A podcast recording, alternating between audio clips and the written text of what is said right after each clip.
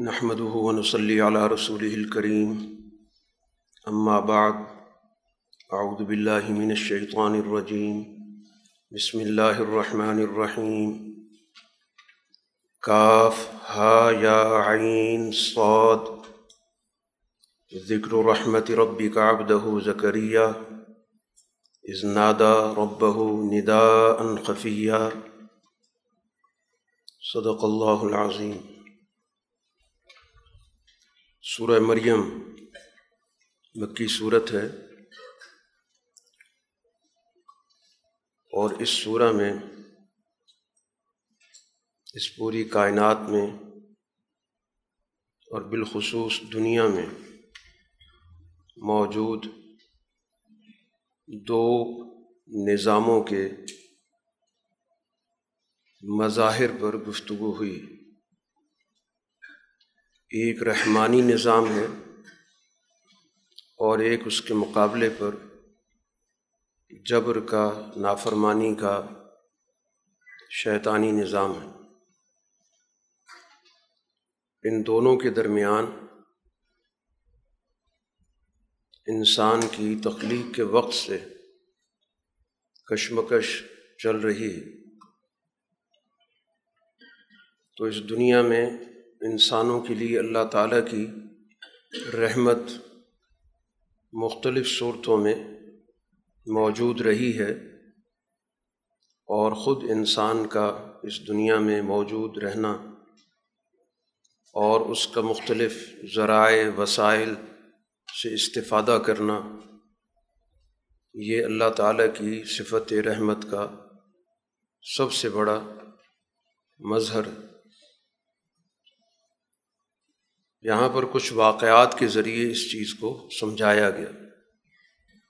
سب سے پہلے زکریہ علیہ السلاۃ والسلام کے واقعے کا ذکر ہے۔ اور آغاز میں کہا گیا کہ یہ تیرے رب کی اس رحمت کا ذکر ہے جو اس نے اپنے بندے زکریہ پر کی۔ زکریہ علیہ السلاۃ والسلام انبیاء بنی اسرائیل میں سے ہیں۔ اور ان کے ذمے بنی اسرائیل کی تعلیم و تربیت تھی۔ تو ایک عرصہ اپنے منصب پر ذمہ داریاں ادا کرتے ہوئے ان کو اس بات کا فکر لاحق ہوا کہ یہ سلسلہ ہدایت اگلی نسل میں بھی منتقل ہونا چاہیے۔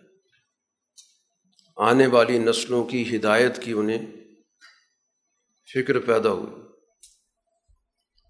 لیکن ظاہری طور پر جو افراد ان کے پاس موجود تھے، ان میں سے کسی میں صلاحیت نہیں تھی کہ وہ اس منصب کے تقاضوں کو سمجھ سکے اور ان کی حقیقی طور پر نمائندگی کر سکے۔ حتیٰ کہ ان کی عمر ڈھل گئی، بڑھاپا شروع ہو گیا تو یہ فکر ان کے اندر اور زیادہ پختہ ہو گئی۔ اس وجہ سے وہ اس فکر میں رہتے تھے کہ اس مسئلے کا کوئی حل نکلے۔ اور اللہ تعالیٰ سے ان کی دعا کا یہاں پر ذکر کیا گیا۔ اس کا پس منظر قرآن نے اس سے پہلے سورہ عال عمران میں ذکر کیا ہے۔ کہ جب ان کی تربیت میں حضرت مریم آئیں، کیونکہ حضرت مریم کی خالہ حضرت ذکریہ علیہ السلام کی نکاح میں تھیں، تو حضرت مریم کی والدہ اپنے نظر کے مطابق جو ان نے منت مانی ہوئی تھی، اس کے مطابق وہ ان کو بیت المقدس لے کر آئیں۔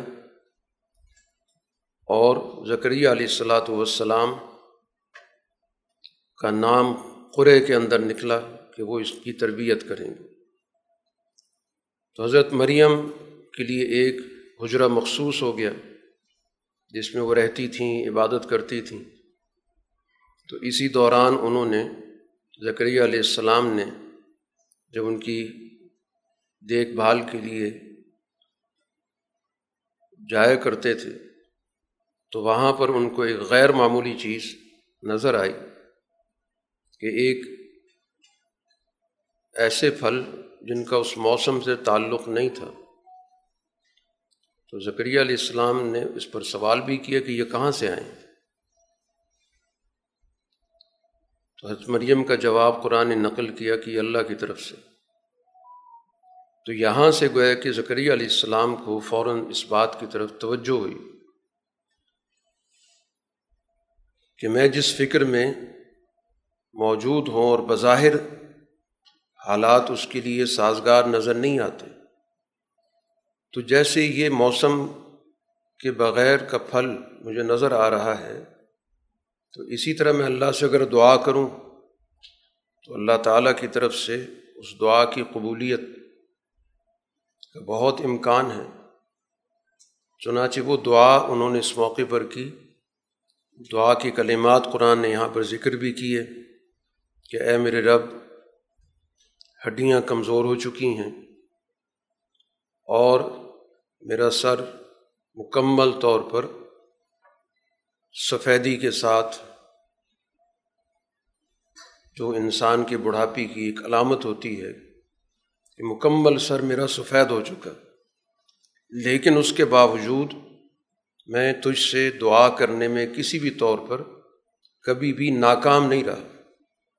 میرے ذہن کے اندر ناکامی کا کوئی تصور نہیں۔ اور پھر اپنی اس دعا کی وجہ بتائی کہ میرے عزیز و قارب تو ہیں، لیکن ان میں اہلیت موجود نہیں ہے۔ کہ وہ اس منصب کی ذمہ داریوں کو سمجھ سکیں اور نمائندگی کر سکیں۔ جانشینی کر سکیں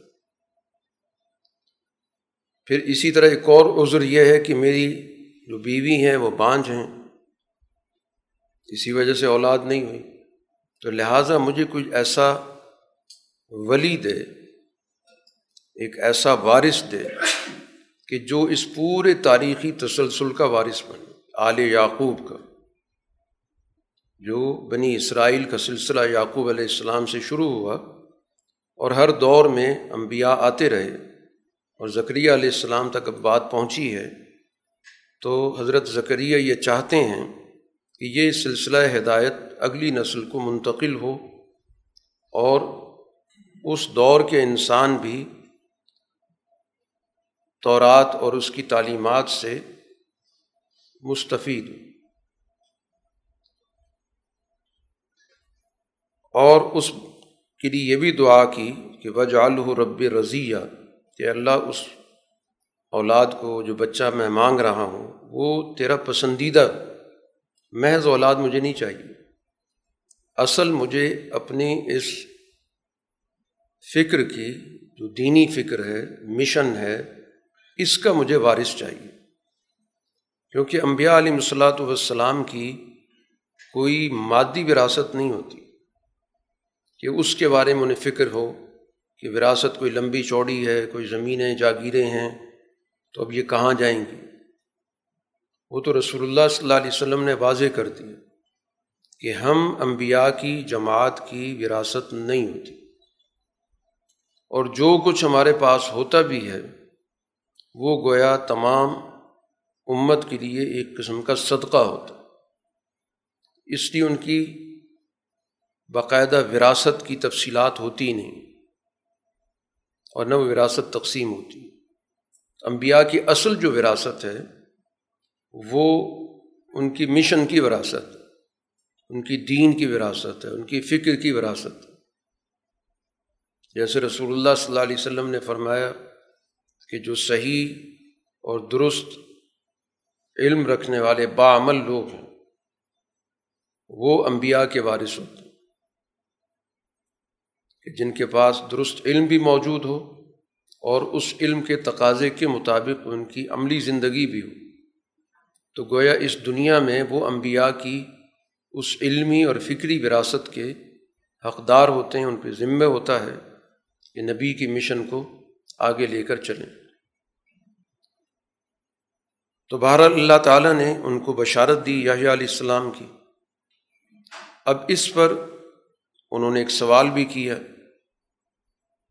تو سوال کرنا کوئی یقین کے منافی نہیں ہوتا۔ جس سوال سے منع کیا جاتا ہے، وہ سوال جو محض کج بحثی کے لیے ہو، یا شکوک و شبہات پیدا کرنے کے لیے ہو۔ لیکن اگر اپنے یقین کو مستحکم کرنے کے لیے کوئی سوال ہے، تو وہ ہمیشہ ہوتا رہا ہے۔ تو یہاں پر بھی حضرت ذکریہ علیہ السلاۃ والسلام نے باقاعدہ ایک سوال کیا، بشارت ملنے کے بعد کہ یہ بیٹا ہوگا کیسے؟ جبکہ بیوی بانج ہے اور میں بڑھاپے کی اگلی منزلوں کو پہنچا ہوا ہوں، جو بظاہر دنیا کا نظام ہے، اس لحاظ سے تو مجھے شکل نظر نہیں آتی، لیکن اب اس کی صورت کیا ہوگی؟ کوئی نیا نکاح ہوگا، کیا شکل بنے گی تو اللہ تعالیٰ نے کہا، اسی طرح ہی ہوگا۔ یہی نکاح ہوگا، یہی بیوی ہوگی، اسی حالت میں اللہ تعالیٰ آپ کو بیٹا عطا کرے۔ پھر اس کے بعد ان نگل سوال بھی کیا کہ اس کی پھر کوئی نشانی جس سے مجھے پتہ چل جائے۔ کہ اب اللہ تعالیٰ کی طرف سے وہ فیصلہ ہو چکا تو اللہ نے اس کی نشانی بھی بتا دی کہ تین دن تک آپ گفتگو نہیں کریں آپ کی طبیعت میں اللہ تعالیٰ کی طرف رجوع اتنا غالب ہوگا کہ آپ کی ساری توجہ اللہ کی تسبیح کی طرف ہوگی اللہ کے ذکر کی طرف ہوگی بہت کوئی ضروری بات ہوگی تو وہ آپ اشارے سے کر دیا کریں۔ اس طرح گویا کہ یحییٰ علیہ السلاۃ والسلام کی ولادت ہوتی ہے اور جب ان کی ولادت ہوئی تو پھر باقاعدہ اللہ نے ان کو بھی منصبی نبوت پہ فائز کی اور انہیں جو ہدایت دی گئی کہ خزل کتاب بقوا کتاب کو مضبوطی سے پکڑیں یعنی اس کتاب کا معاشرہ پیدا کریں، اس کتاب کا سوسائٹی کے اندر آپ نے ایک نظم بنانا ہے۔ کتاب کو مضبوط پکڑنے سے مراد یہی ہوتا ہے کہ اس کے مضامین کو اور اس کی ہدایت کو آپ نے اپنی زندگی کا مشن بنانا اور پھر اس کے ساتھ ساتھ ان کی خوبی بھی ذکر کی گئی کہ ان کو اللہ تعالیٰ کی طرف سے یہ بات بھی کہی گئی کہ وہ متقی بھی ہوں گے اور اپنے والدین کے ساتھ اس نے سلوک کرنے والے ہوں اور کسی بھی طور پر جبار، تنخو، سخت قسم کا آدمی، منمانی کرنے والا، نافرمان، وہ نہیں ہوں گے۔ تو گویا اللہ کی اس صفت رحمت کا وہ نمونہ ہوں۔ گے تو صفت رحمت کے مقابلے پر جبر کا ذکر کیا گیا، نافرمانی کا ذکر کیا گیا۔ تو گویا نبی دنیا کے اندر اللہ تعالیٰ کی صفت رحمت کی نمائندگی کرتے۔ اور پھر اس کے بعد یاہی علیہ السلام نے بھی اسی مشن پہ کام کیا۔ اور یہ دونوں باپ بیٹا اس مشن پر اتنی تندہی سے دل جمی سے، مستعدی سے کام کرتے رہے کہ بنی اسرائیل کے اندر جو فاسد عناصر تھے، ان کو ان کی کوششیں پسند نہیں آئیں۔ اور ان دونوں کی جان لی گئی، دونوں شہید ہوئے۔ جو اللہ نے حکم دیا تھا کتاب کو مضبوطی سے پکڑے، تو واقعتاً انہوں نے اس کا حق ادا کر دیا۔ اور دونوں تشدد کا شکار ہوئے اور دونوں گئے اس دنیا میں اپنے دین کی بقا کے لیے دجود کرتے ہوئے شہید بھی ہوئے۔ تو ایک نمونۂ رحمت تو گویا اللہ تعالیٰ نے یہاں پر ان ساری تفصیلات کے ذریعے بیان کیا کہ جس میں حضرت علیہ السلام کی ولادت خود اللہ تعالیٰ کی اس رحمت کا سب سے بڑا نمونہ ہے۔ دوسرا واقعہ جو قرآن حکیم نے ذکر کیا، وہ حضرت عیسیٰ علیہ السلاۃ والسلام کی ولادت کا ہے۔ ان کو بھی اللہ تعالیٰ نے اس دنیا کے اندر اپنی صفت رحمت کا نمونہ بنا کے بھیجا۔ اور یہ ظاہر ہے کہ ان کی جو ولادت کا عمل ہے، یہ بہت غیر معمولی ہے۔ کیونکہ بن باپ کے اللہ نے ان کو دنیا کے اندر بھیجا ہے۔ چنانچہ قرآن نے وہ پوری تفصیل بھی بیان کی کہ حضرت مریم جب ایک موقع پر اپنے گھر کے ایک مشرقی کنارے پر چلی گئیں تنہائی میں غسل کرنے کے لیے، تو اسی دوران گویا فرشتہ ایک انسانی شکل میں آیا۔ تو حضرت مریم تو فوری نہیں پہچان سکی انہوں نے فوراً اللہ کی پناہ میں آنے کی دعا کی اور وہاں بھی اللہ کی صفت رحمت کا ذکر کیا۔ آیت نمبر اٹھارہ میں انی اعوذ بالرحمن من کا میں تم سے اللہ کی رحمان کی پناہ میں آتی ہوں، اگر تم واقعی کو متقی شخص ہو۔ تو اس شخص نے جواب دیا کہ میں تو آپ کے رب کا نمائندہ ہوں، مجھے تو اللہ نے بھیجا ہے فرشتہ تھا۔ اور اس لیے بھیجا ہے کہ آپ کو ایک پاکیزہ بیٹا اللہ تعالیٰ کی طرف سے عطا ہو۔ حضرت مریم نے باقاعدہ مکالمہ کیا کہ یہ کیسے ممکن ہے کہ میرا کوئی نکاح نہیں ہے اور نہ ہی میں خدا نخواستہ کوئی بدکار عورت ہوں۔ تو فرشتے کی طرف سے جواب تھا کہ اسی طرح ہی ہوگا کہ بغیر کسی انسانی تعلق کے اللہ تعالیٰ اسی طرح آپ کو عطا کرے۔ اور یہ اللہ کے لیے آسان ہے، اس کے لیے تو کوئی مشکل نہیں۔ اور یہ جو بچہ ہوگا، یہ انسانوں کے لیے ایک نشانی ہوگی۔ یہ گویا دنیا کے اندر آیت اللہ ہوگا، روح اللہ ہوگا، اور اللہ کی رحمت کا نمونہ ہوگا۔ اور یہ فیصلہ اللہ کے یہاں ہو چکا۔ ہے میرے آنے کا مقصد کوئی آپ کی رائے لینا نہیں ہے۔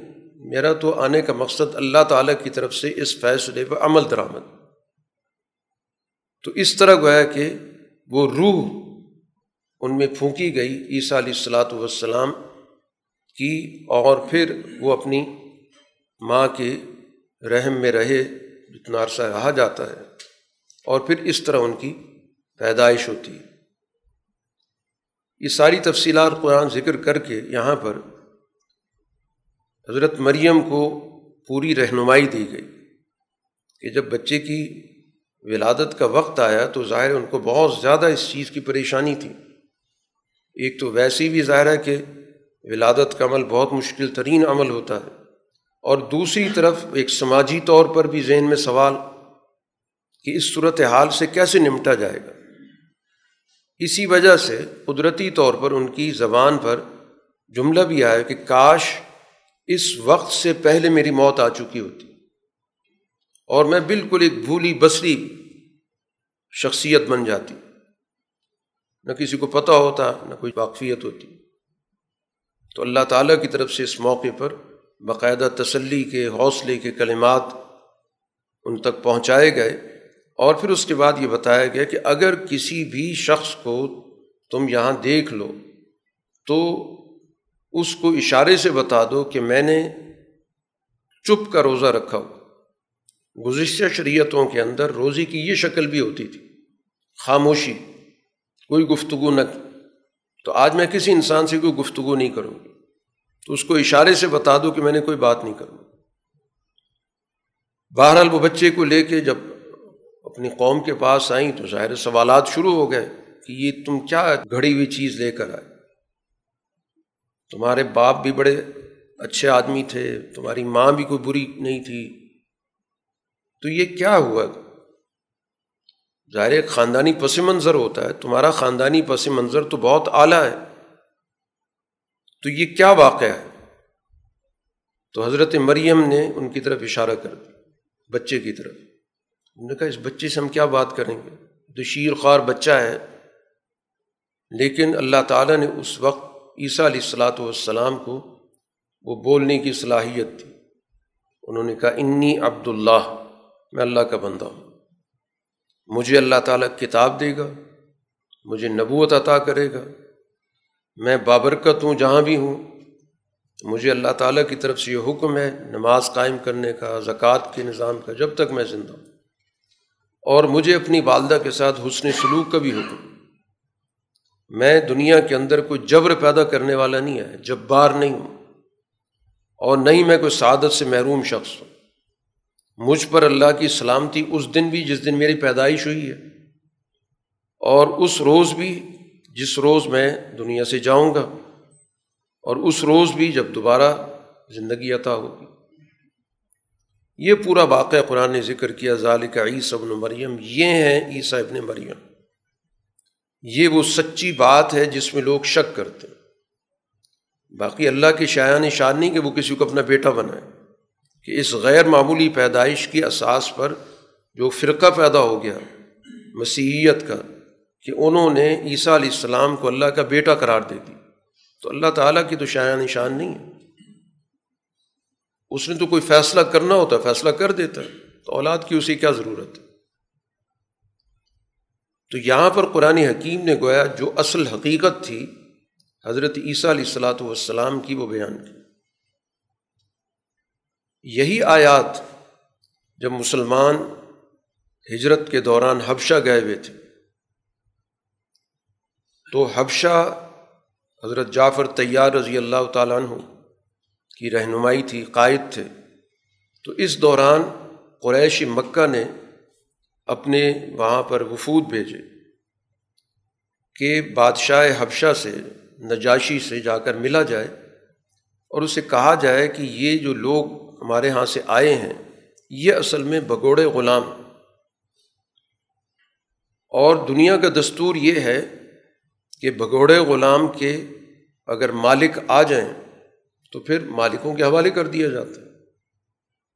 تو یہ گویا کہ انہوں نے اپنا ایک بیانیہ تیار کیا کہ جب نجاجی سے یہ کہا جائے گا کہ یہ بھاگے ہوئے لوگ ہیں، ہمارے بھگوڑے ہیں، ہمیں واپس کیے جائیں۔ تو نجاشی کے پاس جب یہ پہنچے، اپنا پیغام دیا، تو نجاشی نے کہا کہ جب تک ہم دوسرے فریق کی بات نہ سن لیں تو فیصلہ تو نہیں ہو سکتا۔ تو بڑا طویل واقعہ ہے۔ ساری گفتگو حضرت جعفر تیار نے کی، رسول اللہ صلی اللہ علیہ وسلم کی بیست کا تعارف کرایا، آپ کے مشن کا تعارف کرایا کہ ہم پہلے کیا تھے، اس کے بعد کیا ہو گئے؟ ہمارے اندر سچائی آ گئی، ہمارے اندر پاک دامنی آ گئی، ہمارے اندر عدل آ گیا۔ اس سے پہلے ہم ظلم کرتے تھے، اس سے پہلے ہم جبر کرتے تھے۔ ہم میں سے کچھ لوگ اپنے بچیوں کو زندہ درگور کر دیا کرتے تھے، نا انصافی ہم کیا کرتے تھے، شراب نوشی کیا کرتے تھے۔ اس نبی نے آ کر ہماری کایا پلٹ دی۔ تو جب ساری گفتگو اس نے سنی تو ظاہر اس نے ان قریش کے وقت کے لوگوں کی بات مسترد کر دی۔ تو انہوں نے پھر ایک اور منصوبہ بنایا اگلے دن کہ ان کا سب سے حساس مسئلہ ان کے اپنے عقائد ہیں۔ تو اس حوالے سے ان کو توجہ دلائی جائے۔ ان کو بتایا جائے کہ یہ لوگ تو عیسیٰ علیہ السلاۃ والسلام کی توہین کرتے ہیں۔ ان کو تو صرف ایک انسان کے طور پر پیش کرتے ہیں جبکہ ان لوگوں کے عقائد کے اندر ہے کہ وہ خدا ہیں یا خدا کے بیٹے ہیں یا تین خداؤں میں سے ایک ہیں۔ تو اب یہاں پر تو ظاہر جب مسلمان اپنی بات بیان کریں گے، تو اب یہ ان کا ذاتی مسئلہ بن جائے گا۔ تو اس طرح گویا ہمیں موقع مل جائے گا ان کو یہاں سے نکلوانے کا۔ چنانچہ پھر جا کے شکایت کی کہ یہ لوگ تو عیسیٰ علیہ السلام کے بارے میں بھی اچھے خیالات نہیں رکھتے۔ ان کے بارے میں بھی ان کے جو خیالات ہیں وہ بہت ہی گرے ہوئے تو اگلے دن پھر جعفر تیار رضی اللہ تعالیٰ نے اور قافلے کو بلا لیا گیا اور ان کے سامنے یہ سوال رکھا گیا۔ تو حضرت جعفر نے اس موقع پر اپنی طرف سے کوئی بات نہیں کی یہی جو سورہ مریم کا دوسرا رکو ہے، اس کی تلاوت کی۔ اور جوں جو مضمون آگے بڑھتا جا رہا تھا تو نجاشی کی جو کیفیت تھی، وہ رقت کی طرف بڑھ رہی تھی۔ اس پر ایک گریا تاری ہو رہا تھا۔ اس کی آنکھوں سے آنسو بہنے لگ گئے۔ اور جب بات مکمل ہوئی تو اس کے بعد اس نے کہا، خدا کی قسم، عیسیٰ علیہ السلاۃ والسلام اس مضمون سے نہ زیادہ تھے نہ کم تھے۔ یہی حقیقت ہے جو یہاں پر بیان کی گئی۔ یہ تو بعد کے لوگوں نے ان کو کہیں سے کہیں پہنچا دیا یا کچھ لوگوں نے جیسے یہودی مخالفت میں آ گئے، انہوں نے عیسیٰ علیہ السلاۃ والسلام کی توہین شروع کر دی۔ حضرت مریم پہ بہتان باندھنے شروع کر دی۔ عیسیٰ علیہ السلاۃ والسلام ان کی نظر میں سب سے گرے ہوئے انسان بن گئے۔ تو یہ دنیا کے اندر دو انتہائیں رہی ہیں۔ ایک مسیحیت کے عنوان سے کہ جس میں انہوں نے مبالغہ کر کے عیسیٰ علیہ السلاۃ والسلام کو خدائی منصب پر پہنچا دیا اور دوسری طرف یہودیت کی جو ان کے جان کے درپے رہی، ان کے بارے میں ہمیشہ بد زبانی کرتی رہی، بہتان ترازی کرتی رہی۔ دین اسلام نے اور رسول اللہ صلی اللہ علیہ وسلم نے اس تعلیمات کی جو اصل حقیقت تھی واضح کر کہ غیر معمولی شخصیت تھی عیسیٰ علیہ السلاۃ والسلام اور اللہ تعالیٰ کی طرف سے گویا خصوصی طور پر ان کی اس دنیا میں آمد ہوئی ہے، لیکن بہرحال خدائی منصب پر نہیں تھے۔ اللہ کے پیغمبر تھے، نیک آدمی تھے، بلکہ اول العظم پیغمبروں میں سے تھے۔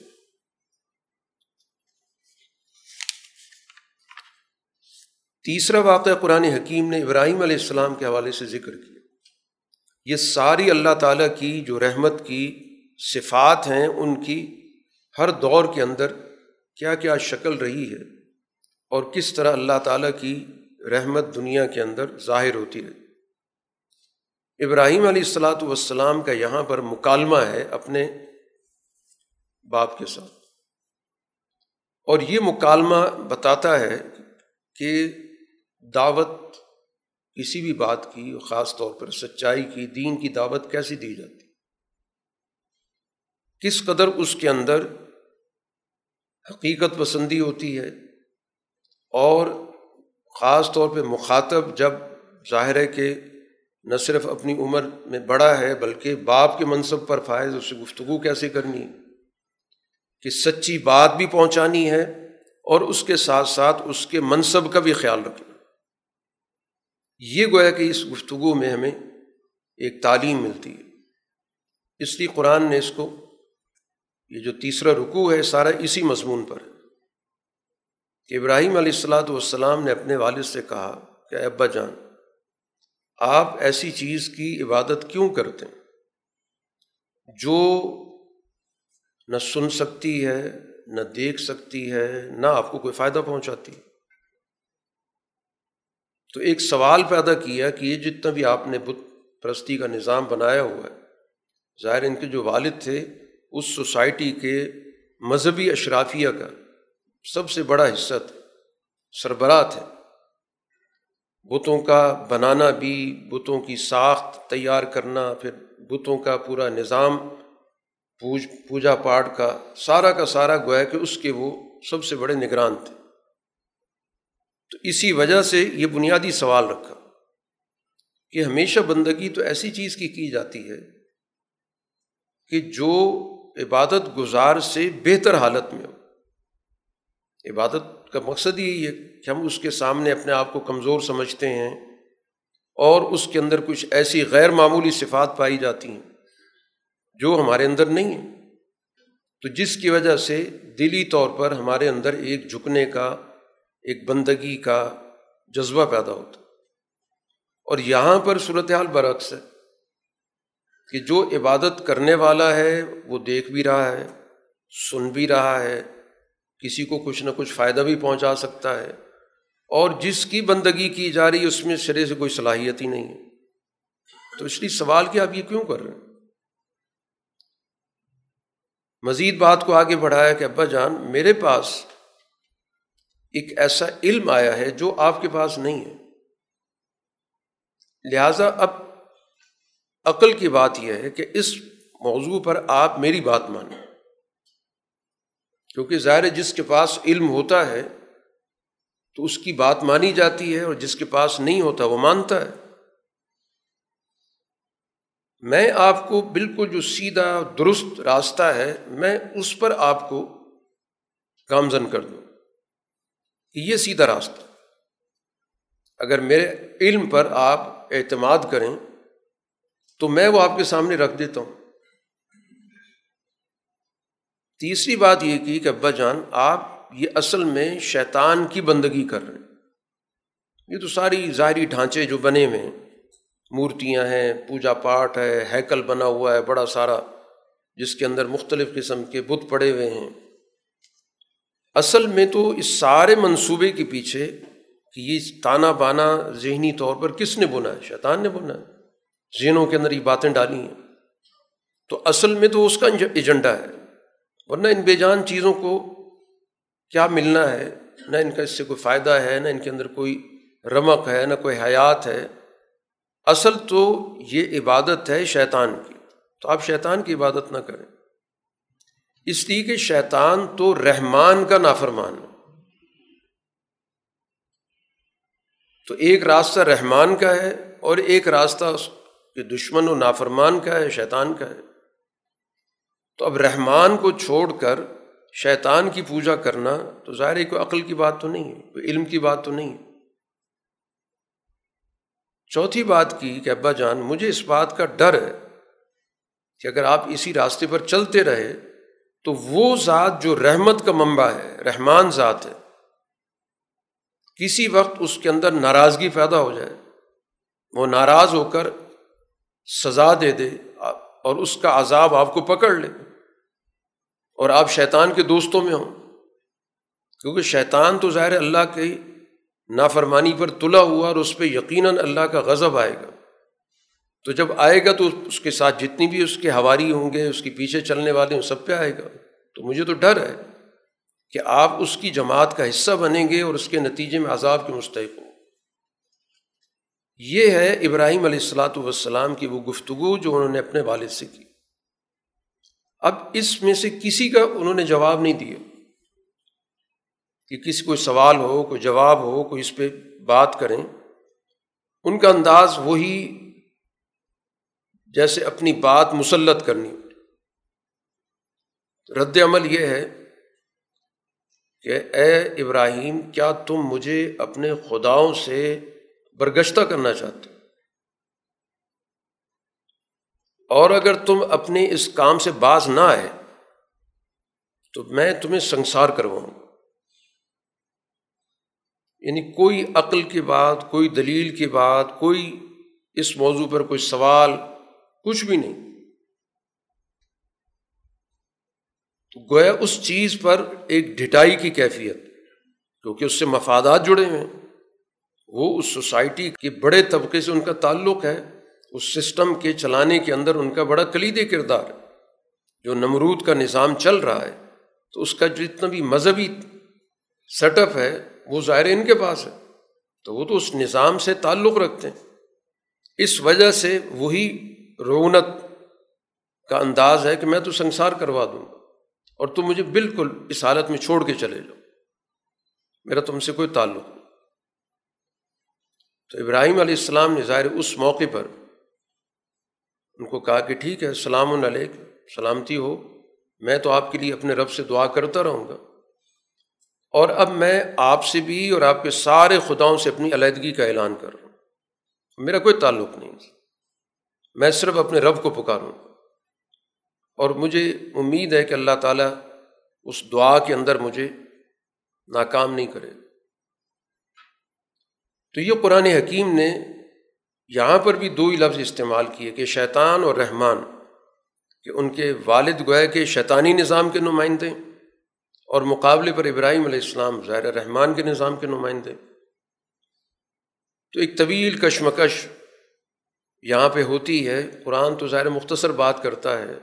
سسٹم کے ساتھ ہوئی، نمرود کے ساتھ ہوئی، قوم کے ساتھ ہوئی، پجاریوں کے ساتھ ہوئی۔ ایک بڑی طویل جد و جہد اور اسی میں کوئی تقریباً ان کی ساری زندگی بسر ہوئی۔ اور اللہ تعالیٰ نے اس پوری جد و جہد کا جو صلہ دیا اس دنیا کے اندر، وہ آخری عمر میں جا کر اللہ تعالیٰ نے ان کو ان کے جانشین دیے۔ اسماعیل علیہ السلام پہلے دیے، پھر اساق علیہ السلام دیے۔ اور ان کی اس جد و جہد کی اللہ تعالیٰ کے یہاں یہ پذیرائی ہے کہ ان دونوں کے ذریعے پھر ایک ایک مرکز قائم ہو گیا۔ اسماعیل علیہ السلام کے ذریعے بیت اللہ کا مرکز قائم ہوا، اسحاق علیہ السلام کے ذریعے بیت المقدس کا مرکز قائم ہوا۔ اور پھر اس کے بعد دنیا کے اندر جو بھی نبی آیا، وہ ابراہیم علیہ السلام کے خاندان میں سی آیا۔ تو یہ اصل میں ان کی وہ جد وجہد وہ کاوش جو انہوں نے اپنے دور کے اندر کی اور ہم جہد جد وجہد یعنی صرف ایک سمت کی نہیں تھی کہ صرف کوئی خاندان کا دباؤ خاندان، معاشرہ، سسٹم۔ سارا نظام، پھر اس کے بعد اللہ تعالیٰ نے ان کو اپنی اولاد کے حوالے سے بھی آزمایا۔ پورا کا پورا جو ابراہیم علیہ السلام کی زندگی ہے، وہ دیکھی جائے تو مکمل طور پر سپردگی کی کہ اپنے آپ کو گویا اللہ کی منشا کے حوالے کیا ہو۔ اسی سفردگی کو ہی اسلام کہا گیا۔ ابراہیم علیہ السلاۃ والسلام نے اسی کو ہی میں اللہ کے سامنے اپنے آپ کو پیش کروں اسی تسلسل میں پھر قرآن حکیم نے مزید کچھ انبیاء کا ذکر کیا کہ انہی کے آگے سلسلہ نبوت کے اندر اور سلسلہ نسل کے اندر موسیٰ علیہ السلام، ان کو بھی اللہ تعالیٰ نے اپنی رحمت سے نوازا اور ان کے ساتھ ہارون علیہ السلام شریک ہوئے۔ اسماعیل علیہ السلام کا ذکر کیا کہ صادق الواد تھے، اپنے وعدے کے بہت سچے تھے۔ ان کا مشن بھی سوسائٹی کے اندر اللہ تعالیٰ کے اس دین کا فروغ تھا۔ جتنی بھی ان کے متعلقین تھے، ان کو گویا انہوں نے باقاعدہ ایک اجتماعی ماحول میں رکھا۔ سلاد و زکوٰۃ کا جو نظام ہے، یہ دو بڑے عنوان قرآن استعمال کرتا ہے کہ ایک کا تعلق مکمل طور پر جو انسان کی روحانی اور سماجی زندگی ہے، اس سے ہے، اور ایک کا تعلق انسان کے مالی نظام سے۔ یہ دو بڑے گوشے ہوتے ہیں جن کی سلاد اور زکوٰۃ کے ذریعے نمائندگی ہوتی۔ ادریس علیہ السلام کو قرآن نے ذکر کیا، جن کا دور بہت پہلے تھا نو علیہ السلام سے ہی پہلے۔ لیکن ان کے ذریعے چونکہ دنیا کے اندر تمدن میں بہت بڑا ارتقا ہوا، تمدن کے بہت سارے معاملات ادریس علیہ السلام کے ذریعے دنیا کے سامنے آئے۔ جن کی بنیاد پر آج تمدن ترقی کر رہا ہے، جو عملی پہلو ہیں۔ دنیا کے اندر گزر بسر کیسے ہوگی، کاشتکاری کیسے ہوگی دنیا کے اندر انسان کس طور پر رہے گا، کس طرح اپنا کپڑا تیار کرے گا، یہ سارا جس کو ہم تمدنی معاملات کہتے ہیں، یہ بھی باقاعدہ گویا ادریس علیہ السلام کے ذریعے انسانوں کو سکھایا گیا۔ تو یہ تمام انبیاء کا سلسلہ اسی بنیاد پر تھا کہ رحمان کی اس دنیا کے اندر اس نظام کی شکل لوگوں کے سامنے پیش کرنی، کہ وہ رحمت کا نمونہ کس کس صورت میں دنیا کے اندر وقوع پذیر ہوتا رہا۔ تو ادریس علیہ السلام کے ذریعے انسانوں کی سہولیات کا، تمدن کا، پورا کا پورا ایک ارتفاقات کا نظام دیا گیا، جس کے بعد اللہ تعالیٰ نے اس انسان کو یہ عقل اور بصیرت دی کہ اب اسی بنیاد کو اس نے آگے بڑھایا اور پھر جو کچھ بھی آج دنیا کے اندر ترقیات موجود ہیں، ان سب کی اساس در حقیقت ادریس علیہ السلاۃ والسلام کے ذریعے انسانی معاشرے میں رکھے گئے اس کے بعد قرآن حکیم یہ ذکر کر رہا ہے کہ انبیاء تو ہر دور کے اندر آتے رہے۔ ان انبیاء کی کہ زندگیوں کے اندر تو دین غالب رہا، دین پر لوگوں کو دعوت دیتے رہے اور سچی بات کے ساتھ لوگوں کو جوڑنے کی کوشش کرتے رہے۔ لیکن اگلے ادوار کے اندر ان کے بہت ہی نااہل قسم کے جانشین آ گئے۔ فخلف بعدیم خلف۔ آیت نمبر انسٹھ کے اندر کہ ان کے پھر نااہل جانشین بنے اور ان کے دو بنیادی کرتوت ذکر کیے گئے۔ ایک ازا سلاد سلاد نماز کے نظام کو ضائع کر دی۔ نماز کا نظام گویا کہ سوسائٹی کی اجتماعیت کا ایک ایسا مظہر ہے کہ جس کے ذریعے اللہ تعالیٰ کی وحدانیت، اس کی بندگی کے لیے ایک اجتماعی ماحول بنتا ہے، ایک اجتماعی نظام بنتا ہے۔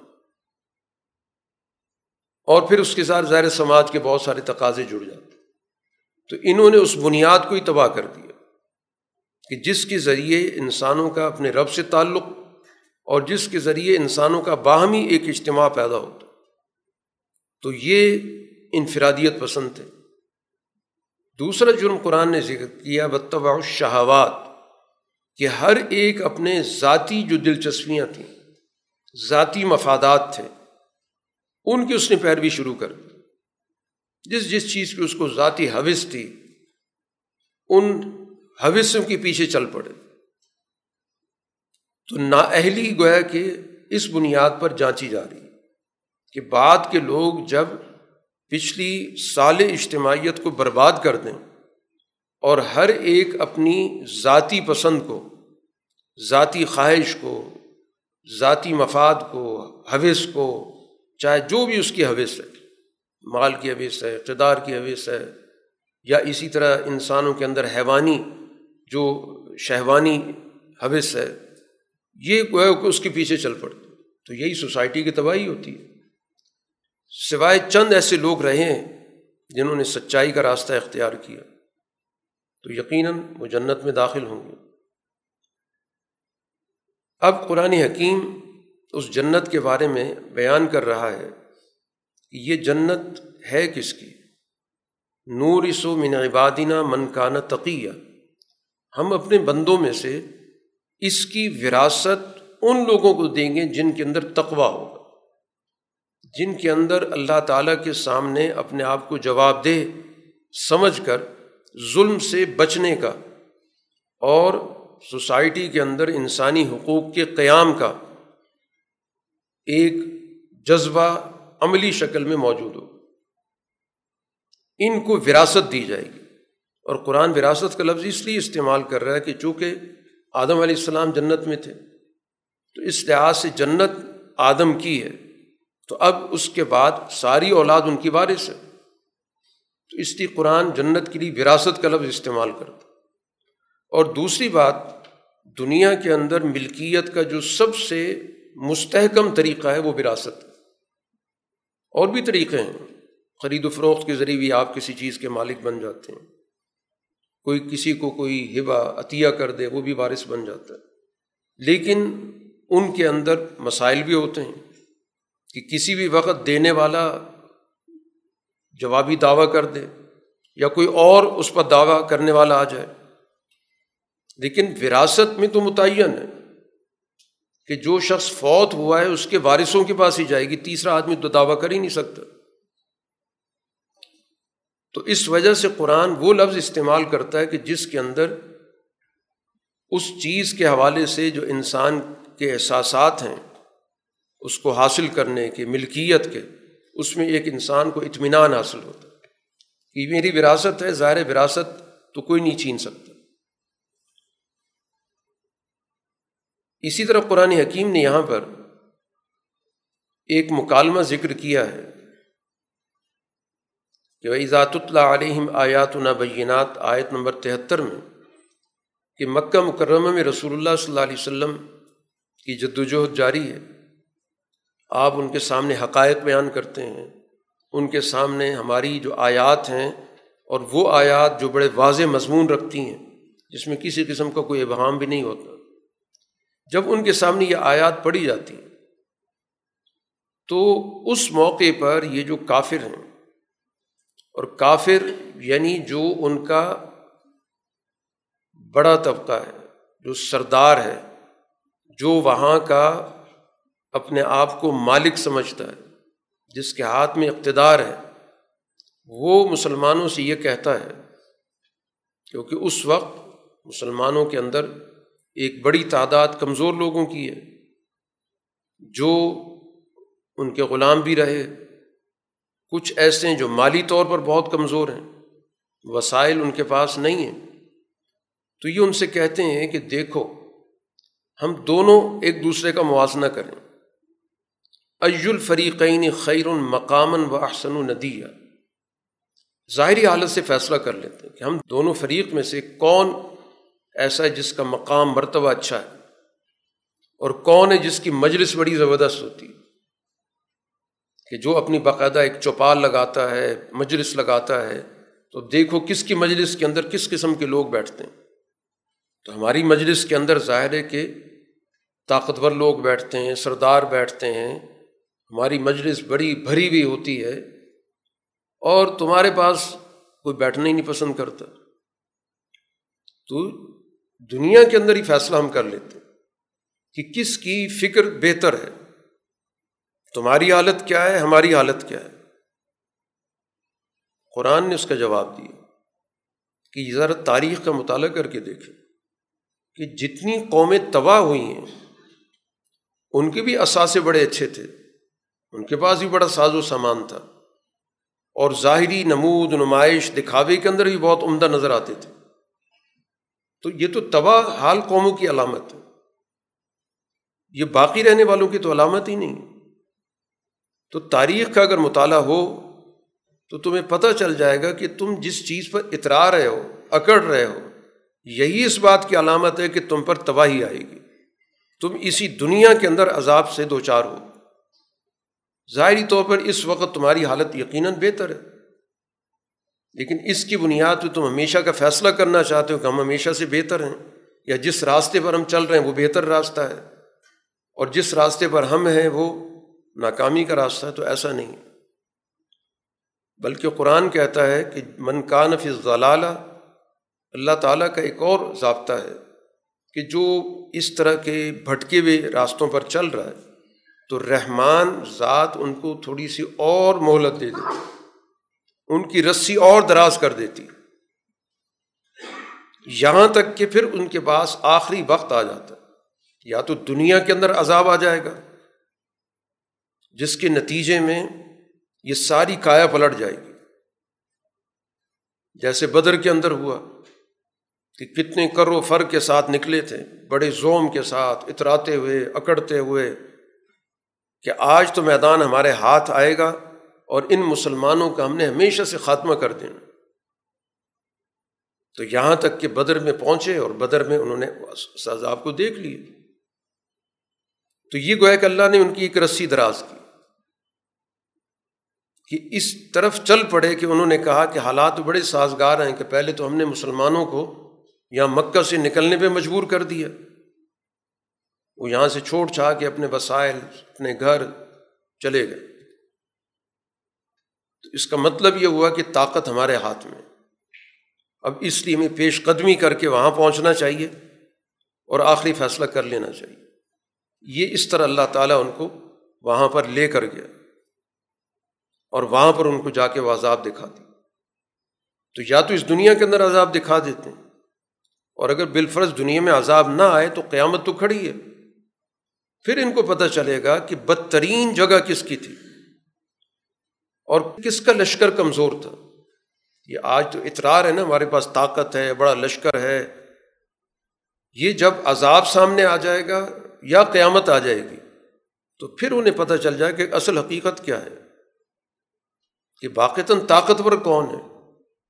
بدتر کون ہے؟ کمزور کون ہے؟ باقی اللہ تعالیٰ ہدایت یافتہ جماعت کی ہدایت میں مزید اضافہ کرتا ہے، ان کا شعور مزید ترقی کرتا ہے، ان کا یقین بڑھتا ہے۔ اور ان کا زیادہ زور کس چیز پہ ہوتا ہے؟ بل باقیات الصالحات خیر عند ربی کا ثوابً و خیر مردہ آیت نمبر چھہتر میں کہ وہ چیزیں جو ہمیشہ باقی رہنے والی ہیں، عمدہ چیزیں۔ ایک اعلیٰ فکر ہے، ایک صحیح نظام ہے اور پھر اللہ تعالیٰ کے ساتھ ان کا تعلق ہے، یہ پائیدار چیزیں۔ ایک اعلیٰ درجے کی سوچ، ایک اعلیٰ فکر، ایک اعلیٰ نظریہ، یہ کبھی نہ ختم ہونے والا۔ باقی تو وسائل ہیں، آئے گئے۔ وہ تو انسان کے قبضے میں آ بھی سکتے ہیں، نکل بھی سکتے ہیں۔ دنیاوی مرتبے، عہدے، منصب آتے بھی ہیں، نکل بھی جاتے ہیں۔ اصل چیز تو وہ ہوتی جو ہمیشہ رہنے والی ہو۔ تو ہمیشہ رہنے والا ایک اعلیٰ فکر ہوتا ہے۔ ہمیشہ رہنے والا ایک سال نظام ہوتا ہے۔ ہمیشہ رہنے والی چیز اللہ سے ایک تعلق ہوتا ہے، اس کا ذکر ہوتا ہے۔ ایک اور کردار قرآن نے ذکر کیا کہ ان میں سے کچھ ایسے ہی لوگ بھی تھے جو ہماری آیات کا انکار کرتے ہیں۔ یہ یہ کہتے ہیں کہ اول تو ہم یہ مانتے نہیں ہیں۔ یہ جو ہمیں کہا جاتا ہے کہ مرنا ہے، مرنے کے بعد حساب کتاب ہوگا، پوچھا جائے گا، کچھ لوگوں کو محروم کیا جائے گا، کچھ کو دیا جائے گا۔ اسی زوم کے اندر وہ کہتے ہیں کہ وہاں پر بھی مال و دولت ہمیں ملے گی۔ وہاں پر بھی ہمارا جتھا ہوگا، وہاں بھی اولادیں ہوں گی۔ جیسے یہاں پر ہمیں مال و دولت کے اندر تم لوگوں پر سبقت حاصل ہے، فوقیت حاصل ہے۔ وہاں بھی ایسا ہی ہوگا۔ قرآن نے اس کا ایک دو ٹوک جواب دیا کہ کیا انہوں نے جا کے غیب جھانک لیا؟ یہ تو مستقبل کی باتیں تو کیا اس مستقبل کو جو غیب میں چھپا ہوا اس کو جا کے جھانک لیا، وہاں سے دیکھ کے بات کر رہے ہیں؟ یا رحمان کے ساتھ کوئی ان کا معاہدہ ہوا ہے؟ قرآن کہتا ہے، کلّا کچھ بھی نہیں ہے۔ نہ ان کو مستقبل کا پتہ ہے، نہ رب کے ساتھ ان کا کوئی معاہدہ ہو سکتا ہے۔ باقی ہم نے اس کو بھی لکھ رہے ہیں۔ ان کے اس جو یہ ڈینگے مار رہے ہیں، اس کو بھی ہم نوٹ کر رہے ہیں۔ ان کے جرائم میں گویا کہ ایک اور جرم کا اضافہ ہو گیا۔ اور اس کے نتیجے میں اس کا بھی عذاب ان کو چکھنا پڑے گا۔ اور وہاں پر ایک ایک شخص کو بلا بلا کے اس سے پوچھا جائے گا۔ قرآن حکیم ذکر کرتا ہے آیت نمبر تراسی میں کہ اصل میں بات یہ ہے کہ اس دنیا کے اندر شیاطین کو ہم موقع دیتے ہیں کہ وہ ان کافروں پر مسلط ہو کر ان کو ابھاریں، ان کو ان کے اندر تکبر پیدا کریں، ان کو مسلمانوں کے مقابلے پر اپنی حیثیت جتانے کی طرف لے کر آئیں۔ تو یہ تو جو کچھ کہہ رہی تو اصل میں شیطان کی انگیخت ہے۔ شیطان ان کو بھڑکا رہا ہے کہ ذرا ان کے سامنے اپنا روب دکھاؤ، ان کے سامنے بڑی بڑی ڈینگیں مارو۔ آپ سے کہا جا رہا ہے، فلا تا جلا لے آپ ان کے مقابلے پر کوئی اجلت نہ کریں۔ ورنہ آدمی تو چاہتا ہے کہ ان کو کوئی جواب دیا جائے۔ یہ وقت ہے کہ جس میں پورے صبر و ضبط سے کام لینا۔ ان کو اچھلنے دیں جتنے اچھل رہے ہیں۔ ان کو جواب دینے کا ایک مناسب وقت آئے گا۔ ابھی تو ظاہر ہے کہ ایک عمل چل رہا ہے، ایک تیاری کا دور ہے۔ اور جو ایمان لا چکے ہیں، ان کی تربیت کا دور ہے۔ ہم ان کا پورا پورا بندوبست کر رہے ہیں۔ اور اس کے بعد پھر ان سے نمٹا جائے اسی کو قرآن ذکر کرتا ہے کہ پھر جب اللہ تعالیٰ کی طرف سے وہ قیامت کا روز ہوگا تو متقین تو رحمان کے پاس باقاعدہ وفد کی صورت میں جائیں گے، بڑے اعزاز کے ساتھ جائیں گے۔ اور مجرموں کو جہنم کی طرف باقاعدہ دھکیلا جائے گا، جو ہانکنے والا ہوتا ہے جیسے پیچھے سے۔ اس روز ان کو کسی شفاعت کی امید نہیں ہوگی، کوئی مالک نہیں ہوں گے، کسی سے جا کے سفارش کروا لیں۔ ان کے اس طرز عمل کا قرآن ذکر کرنے کے بعد اس سورہ کے اختتام پر اہلی ایمان کا تعارف کراتا ہے۔ آیت نمبر چھیانوے میں کہ جو ایمان والی جماعت ہے اور جس نے اس ایمان کے تقاضے کے مطابق دنیا میں اپنا کردار ادا کیا، اعمال کیے اس جماعت کے لیے جو رسول اللہ صلی اللہ علیہ وسلم پر ایمان لانے والی جماعت ہے، ان قریب اللہ تعالیٰ جو رحمان ذات ہے، وہ ان کی سوسائٹی کے اندر پذیرائی پیدا کرے گی۔ ایک وقت آئے گا کہ معاشرے کے اندر لوگوں کے دلوں میں ان کی کشش پیدا ہو جائے گی۔ اس وقت تو مشکل دور سے گزر رہے ہیں۔ لیکن وہ وقت آئے گا کہ دنیا گویا ان کا انتظار کر رہی ہوگی۔ ان کو بلا رہی ہوگی۔ کیونکہ ان کے ذریعے ان کو فیض ملے گا، ان کے ذریعے ان کو عدل ملے گا، ان کے ذریعے ان کو سوسائٹی کے اندر جبر سے چھٹکارا ملے گا۔ تو وہ وقت بھی آنے والا ہے اور وہ آیا دنیا کے اندر۔ کہ دنیا کے اندر ہر مظلوم ایمان والی جماعت کو آواز دیتا تھا اس سے درخواست کرتا تھا۔ اور پھر ان کی عزت، ان کا احترام ان کے دلوں کے اندر موجود تھا۔ باقی اللہ تعالیٰ نے اس قرآن حکیم کو آپ کی زبان پر بہت آسان اس کے مضامین بہت ہی عام فہم ہیں۔ اور یہ قرآن عام فہم کس لیے نازل کیا گیا؟ یہ لتبشر بہل متقین کہ جو تقوے والی جماعت ہے، آپ اس کی حوصلہ افزائی کریں، ان کو خوشخبری دیں کہ کامیابی ان کی یقینی ہے۔ اور جو جھگڑالو لوگ ہیں، ان کو بتا دیں کہ ان کا انجام بہت برا ہے۔ ان کو خبردار کر دیں کہ جو بھی آپ کے ساتھ الجھ رہے ہیں، بحث کر رہے ہیں، جھگڑ رہے ہیں، کہ وہ ناکامی سے دو چار رہیں گے۔ سورہ کا اختتام اس مضمون پہ کیا گیا کہ ہم نے کتنی ہی قومی تباہ کی قرآن سوال کرتا ہے کہ ان میں سے کسی کی آہٹ سنی، محسوس ہوئی ہے؟ یا ان کی طرف سے کوئی آواز سننے کو ملی، ختم ہو گئی، ماضی کا حصہ بن گئی۔ آج ان کا کوئی تذکرہ نہیں ہے، کوئی چرچا نہیں ہے۔ تو اسی طرح یہ جو اس وقت آپ کے مقابلے پر لوگ موجود ہیں یہ بھی اسی طرح تاریخ کا حصہ بن جائیں گے۔ کوئی ان کا تذکرہ تک نہیں ہوگا۔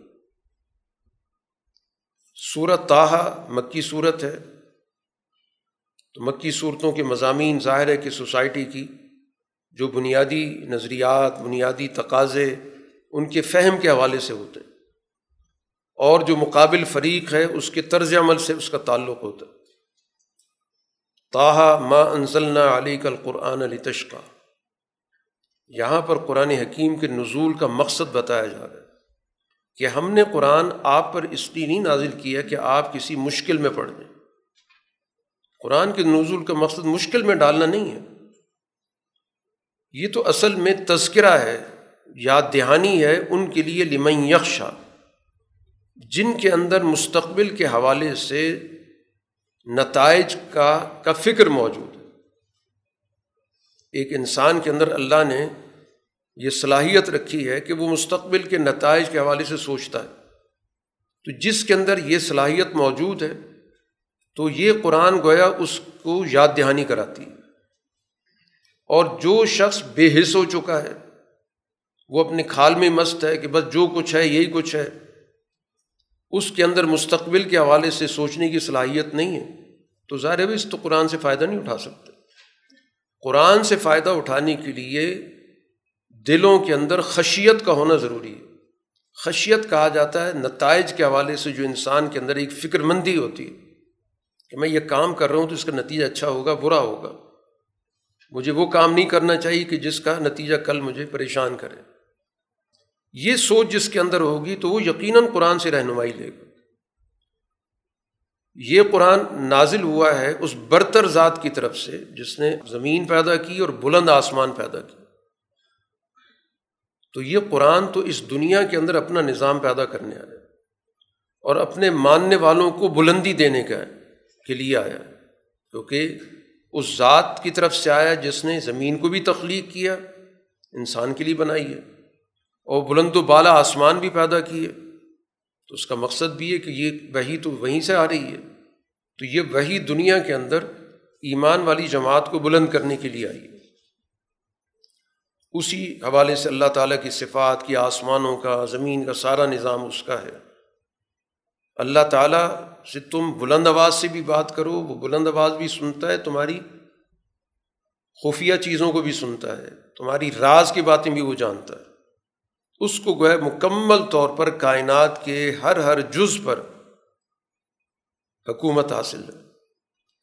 اب یہاں قرآن حکیم نے رسول اللہ صلی اللہ علیہ وسلم کی اس جد وجہد کے لیے، ایمان والے جماعت کی اس جد وجہد کے لیے قرآن موسا علیہ السلاۃ والسلام کے واقعے کو بارہا ذکر کرتا کیونکہ دونوں کی جد وجہد کے اندر بہت ساری مشابہتیں پائی جاتی جیسے موسا علیہ السلاۃ والسلام کو اپنے دور کے فرعون کا مقابلہ کرنا پڑا، اپنی قوم کی آزادی کے لیے۔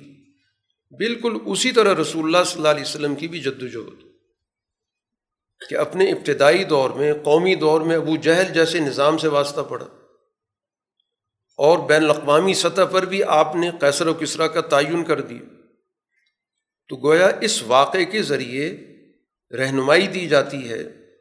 کہ رسول اللہ صلی اللہ علیہ وسلم پر ایمان لانے والی جماعت کو اس واقعے سے اپنے گرد و پیش کے لیے رہنمائی ملے اور مستقبل کے نتائج کے حوالے سے ان کے اندر حوصلہ پیدا ہو۔ کہ کسی بھی صورت میں ان کے دلوں کے اندر کوئی کمزوری نہیں آنی چاہیے۔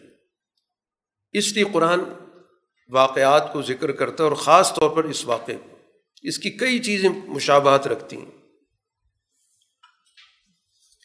جیسے موسا علیہ السلاۃ والسلام کو کوہ طور پر روشنی نظر آئی آگ کی، اور وہاں سے گویا کہ ان کی بے ست کا آغاز ہوتا۔ باقاعدہ اللہ تعالیٰ کی طرف سے ان کو بطور نبی کے اعلان کیا جاتا۔ تو رسول اللہ صلی اللہ علیہ وسلم کی بے بھی ظاہر ہے، وہ بھی ایک پہاڑ سے ہی شروع ہوئی۔ غار ہرا سے رسول اللہ صلی اللہ علیہ وسلم کی، وہ اسی طرح کی تجلی۔ آپ کے پاس بھی آئی ہے۔ تو گویا بہت زیادہ چیزیں آپس میں مشابہت رکھتی ہیں۔ بہر موسا علیہ السلاۃ والسلام جب اس روشنی کو جو آگ کی صورت میں نظر آ رہی تھی، لیکن اصل میں وہ ایک تجلی تھی، وہاں پہنچتے ہیں تو وہاں ان کو ایک آواز آتی ہے۔ اور اس آواز کی کوئی سمت نہیں تھی۔ کہ وہ دائیں طرف سے تھی، بائیں طرف سے تھی، اوپر سے تھے، نیچے سے تھی۔ اور اس تجلی میں سے آواز آئی کہ میں تمہارا رب ہوں۔ لہٰذا یہ مقدس جگہ ہے۔ اس کے آداب میں سے ایک ادب یہ ہے کہ اپنے جوتے اتار دو اور پھر اللہ تعالیٰ نے اپنے انتخاب کا ذکر کیا کہ میں نے آپ کا انتخاب کر لیا ہے۔ اب میں آپ کو پیغام دے رہا ہوں۔ آپ کو جو اب منصب دیا گیا، اس منصب کے کچھ تقاضے سب سے پہلے کہ میرے علاوہ کوئی معبود نہیں، کوئی حکمران نہیں۔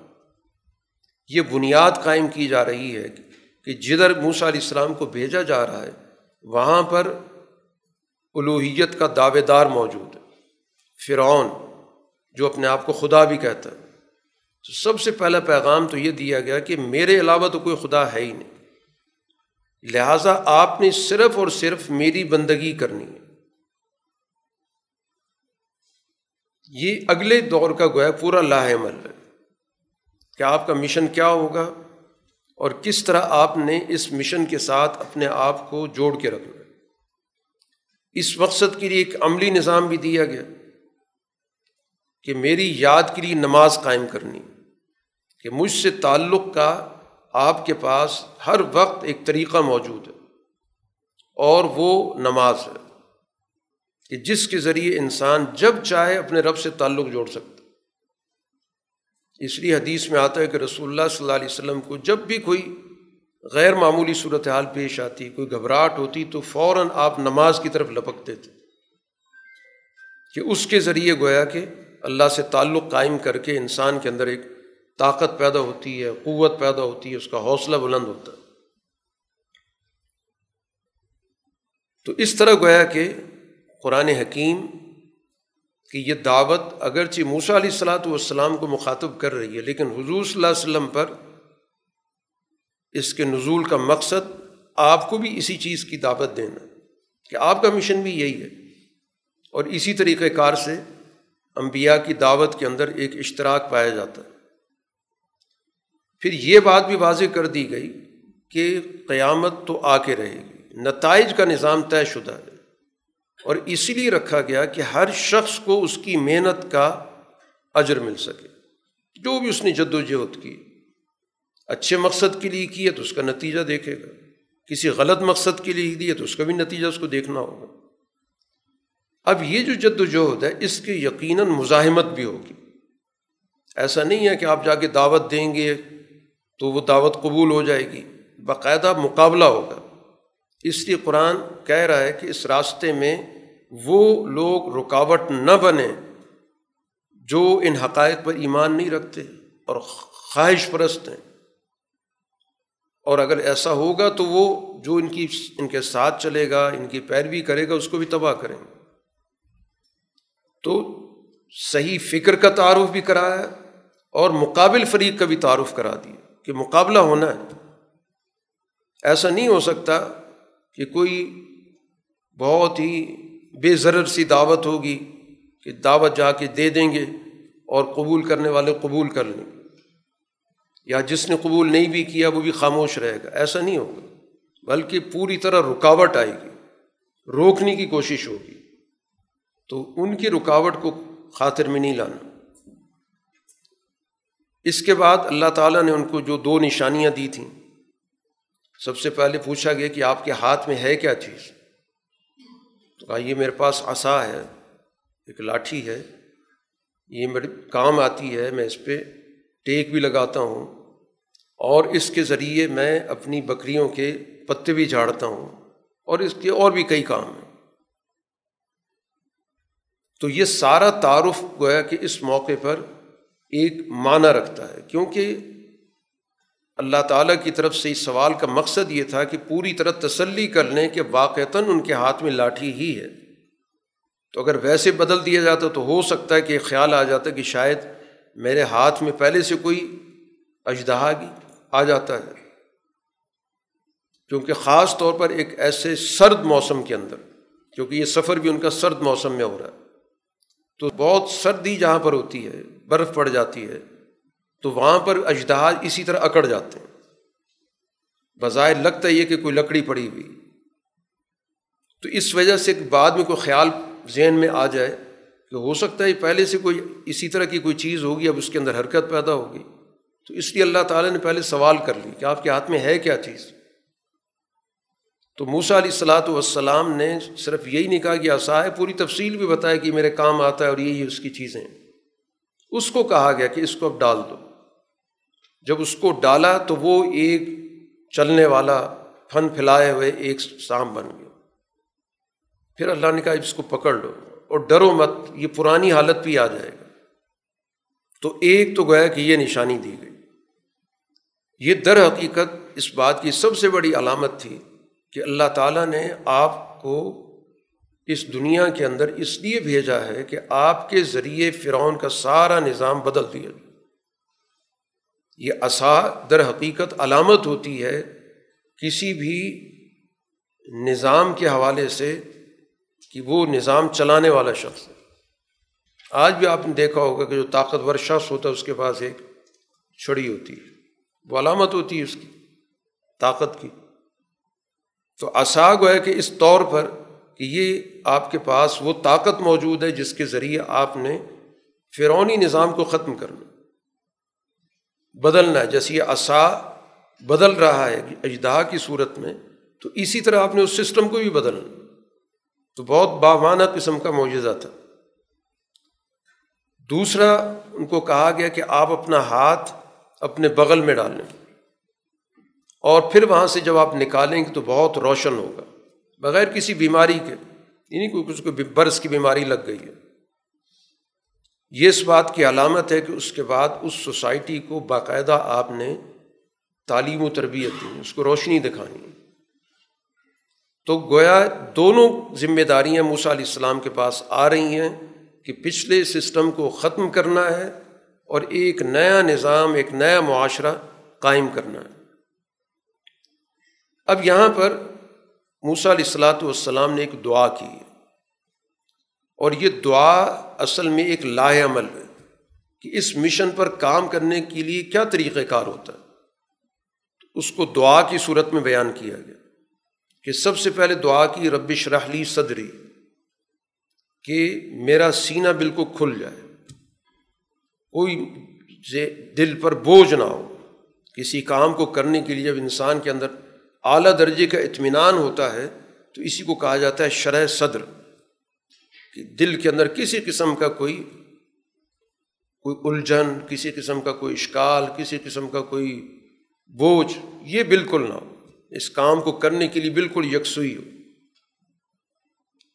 وہ یسرلی امری اور اس معاملے کو میرے لیے آسان بھی کر دے۔ اس میں ظاہر مسائل بھی پیش آئیں گے، مشکلات بھی پیش آئیں گی۔ تو یہ کام مجھے بالکل آسان لگے، بوجھ نہ لگے۔ تیسری چیز جو دعا میں شامل کی عمل ہے کہ میری زبان کی گرا کھول دے تاکہ لوگ میری بات بالکل سمجھ سکیں۔ یعنی مجھے واضح ابلاغ عطا کر کہ میں اپنی بات کو بالکل درست طریقے سے بیان کروں اور لوگوں کو میری بات سمجھ میں آ جائے۔ چوتھی چیز کہ اس کے لیے مجھے باقاعدہ کی اجتماعیت چاہیے کہ میرے گھر سے میرے بھائی ہارون کو میرا معاون بنا دے، وزیر بنا دے۔ تو وزیر کہا جاتا ہے بوجھ اٹھانے والے کو۔ تو یہ اجتماعی کاوش کی مجھے ضرورت ہے، کیونکہ فرونی نظام سے مقابلہ کرنا ہے، تو کم سے کم اجتماعیت دو افراد پر ہوتی ہے۔ اور پھر اس کے بعد وہ میرے معاون بنے اشتدبی ازری اشرک وفی عمری سارے معاملات میں میرے شریک ہوں۔ اور اس کے بعد پھر ہم مل کے کئی نصب حق کثیرہ مل کے ہم تیری تصویر بکثرت کریں گے۔ تو ہمارا گویا کہ یہ اجتماعی تربیت کا ایک نظام ہو۔ نذکر کا کثیرہ بکثرت تیرا ذکر کریں۔ تو مل کے گویا کہ ہم ایک اجتماعی کام کی بنیاد ڈالیں۔ یہ دعا کی صورت میں گویا اللہ سے اظہار کیا اور یہ اصل میں ایک لا عمل ہے۔ ظاہر اللہ نے دعا قبول کی، جیسے ذکر ہے کہ موسا جو کچھ تم نے مانگا ہے ہم نے دے دی۔ اس کے بعد پھر بتایا گیا کہ یہ اللہ تعالیٰ نے آپ کا انتخاب کوئی ابھی یا اچانک نہیں کر دیا۔ آپ کی پیدائش سے ہی گویا کہ اللہ تعالیٰ نے یہ طے کر لیا تھا کہ فرعونی نظام کو اس نے تباہ کرنا۔